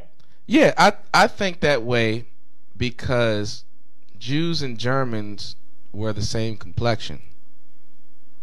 It was it was an ideology that separated them. It wasn't necessarily the difference of looks in the degree that it's a difference of look between us and them. What I mean by that is if the plan of the elite is to eliminate people of color and then eliminate those who they feel are lower class than themselves, we're on the bottom of the totem pole. okay. Does that make sense? I well, could that that that might be the elite's plan, and it is the elite. right. I was about to Right. say I can see we don't we don't have there's only 20 people there that doesn't mean we have 7 billion other people that don't think that way But see, and I'm glad, and I'm a mastermind. I love this, and that. But but see, here that goes back to our point that we talked about two weeks ago, DT. If it's so many of us, then why are we still allowing them to run us? We we have to rise up yeah, yeah. we really do, Do- numbers should should matter Do you think that in a strength net? in numbers and we're not we're not coming together so they're deadening us because they're poisoning our minds poisoning our food to the point where we're lethargic and not doing anything about it right. Right. Sleep. and and and and that and again I'm, i love being a mastermind in conversation again that goes back to this a lot of people like dt would get killed For, for being with us. for being selfless that means that the fact that me and DT have a and and you and DT have a working relationship puts her in danger. Hmm. Whether she feels it immediately or she may never experience it in her lifetime, but it still doesn't negate the fact that it puts her in danger. If things was to pop off in America ten times worse and a race war was to break out, the fact that DT and me are cool and if I was hungry she would feed me would make her in jeopardy of losing her life. That being said, that jeopardy is not coming specifically from the 20 people in power. It's coming from those who would be around. It will come from our peers. Because vice versa would be mm-hmm. happening too. Mm-hmm. I would be excommunicated from the black community because I'm married to a white woman. Mm. I wouldn't be accepted fully into the white community because I'm black. Yeah. So that leaves me and my children mm-hmm. there, in a sense, begging for death, because now we lost everything we was attached to. So therefore, now we crave death mm. because it's a release from the suffering of the present time. Mm. Now I know I'm speaking Do you feel to do you feel to a certain degree you had to turn your back on the black community No. because you married a white woman? No, I don't at all. But a lot of my peers oh, right. feel that way. Right. And they don't realize that they've been conditioned to feel that way. They le- they legitimately feel that they have the legitimate right to feel that way, not understanding that the 20 people in power were the ones who came up with that idea. Mm-hmm. Mm-hmm. That's why I don't believe if a natural disaster happened that me and Lady J will make it because it's it's not seven billion or million or whatever of us out there. It's smaller than that because people don't think like you, DT. People don't think like me or Lady J. They don't realize that a human being is a human being and we have to base our dis- our, our our judgment on a human being based upon that individual and not the collective of what they look like.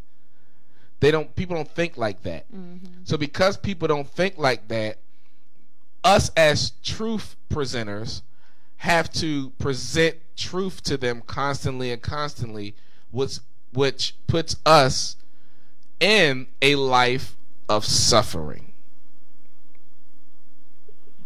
All right. Well, That's heavy. it brings to mind W. President W. might have uh, looked the other way and did nothing. But when Katrina happened, which no, the New Orleans area was predominantly a black community, there were a, a fair amount of white people who came to their aid and rebuilt the houses and, you know, offered food and shelter. And so I don't know. I mean, I hope we're not so cynical that we can't reach out to our fellow man or woman. I yes, hope we're, we're yes, not that way. yes, yes. I, I, I pray that we're not. Right. You know, um, so my thinking on that comes from uh, from that perspective, from the do I have hope? Yes, or I wouldn't be a truth presenter. I wouldn't be one who tries to enlighten everyone if I didn't have hope. At the same time, And at the and at the end of the day, that's our job, It- right? yes, that's- we yes. see it a different way. That's our that's our job to shine the light that hey, there's another there's another way of looking at this. So can we shine the light that death is something beautiful? Or do we not have enough truth about death to speak on it? We don't have enough truth to speak on it. Well, Like, well, I mean, not Yeah. necessarily that because there have been some people who have felt they have died and have come back. Right. So, I mean, unless you get somebody that got a testimony like that, The key word in that sentence was felt like felt they like died. they died. How can you know how something feels? Well, I mean, the machine. Well, the machine said the person flatlined. Right. They were gone for you know. The little boy that went to minutes, Five heaven. minutes, whatever it was. that little boy ain't gonna they die and go to no heaven. That little boy did not die and go to heaven. His father hustled that book. I'm sorry, DT. Go ahead. I'm like, I can't, DT. Yeah. there are people who have fallen in a coma. I mean, technically their heart is still beating, but they are 100% vegetable. Mm. Most of them don't make it through, but the rare lucky ones, you know, they wake up after eight days. Like, what is that? I mean, they might as well be dead because they have no brain function, Wow. no physical function, but a few of them come back. So So to me, the way the way I interpret death is that it's transformative. That life as we know it ends, but there's a new chapter. And the reason why I have that sense is because when I was a little kid, I mean, okay, granted, I'm an avid reader. I love, I'm a sponge. I love to learn new things. But when I was a little kid, I would make an observation or make a declaration that this particular event or occurrence is this way because of X.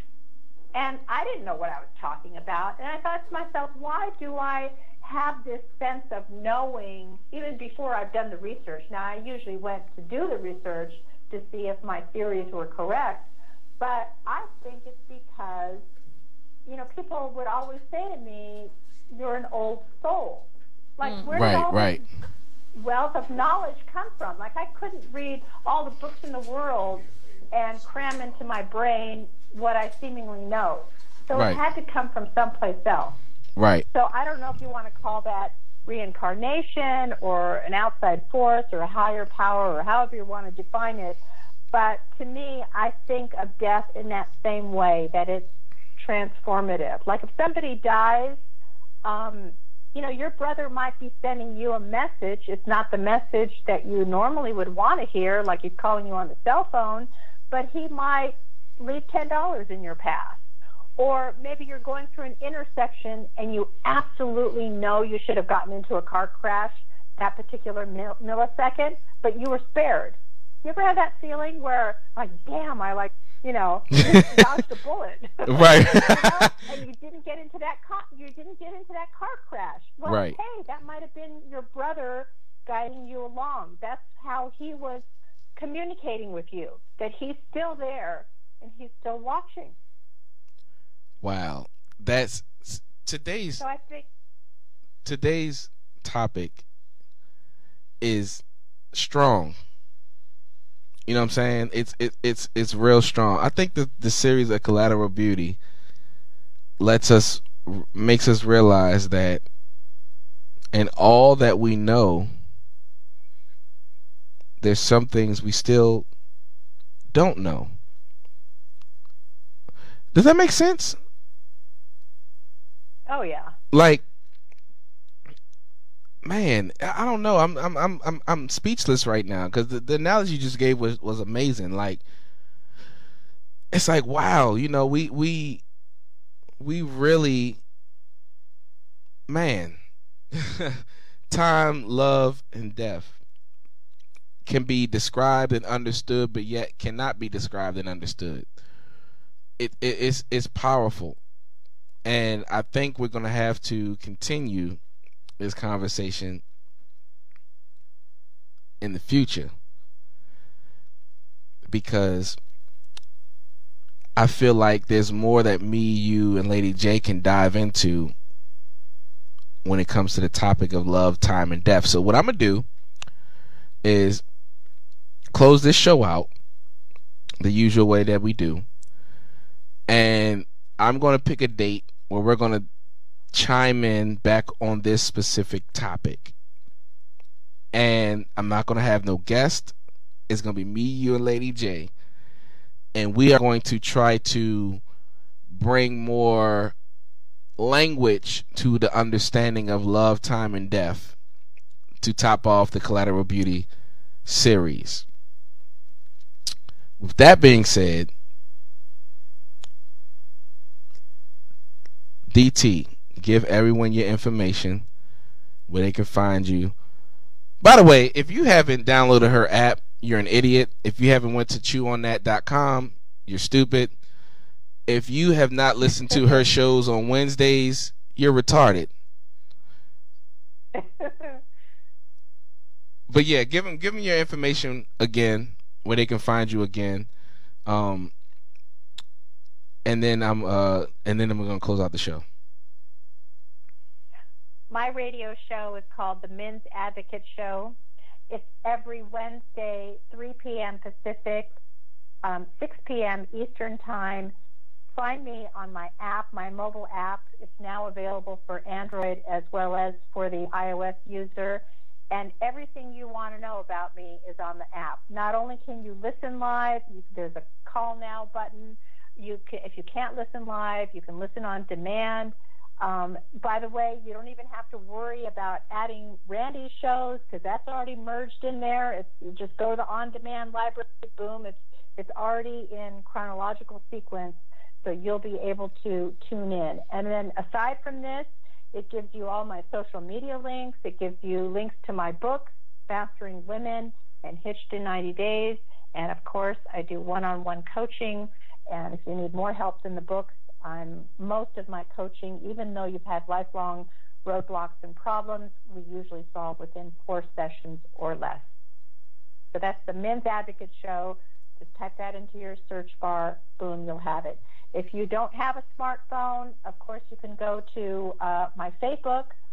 Just also type in the Men's Advocate Show, or you can go to my website, uh, themensadvocate.com, themensadvocate.com.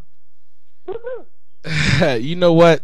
Um, real quick before we get off the air, um, I want to say this.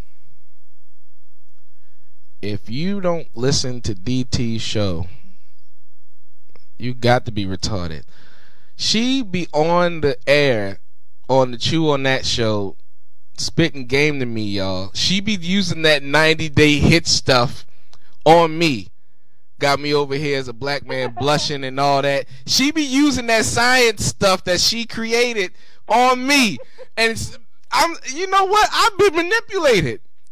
I, we might have to do a show on manipulation because of DT. Listen. All right. but no, all jokes aside, thanks everyone for tuning in, uh, for watching the show. Man, it's been amazing. We reached 700 something people. I'm reading on Facebook. Um, that people reached and uh, and chimed in on the show, man. I appreciated the support. Um, listen, if you support me, support DT. Lady J stepped out. We gotta go. We are over the time anyway. Doesn't matter. It's my show. We do our thing. Till next week, ladies and gentlemen. It's your boy Randy Chew, aka Mr. Chew on that, and you know what we do, why we do it, and how we do it. Till next Thursday. Deuces.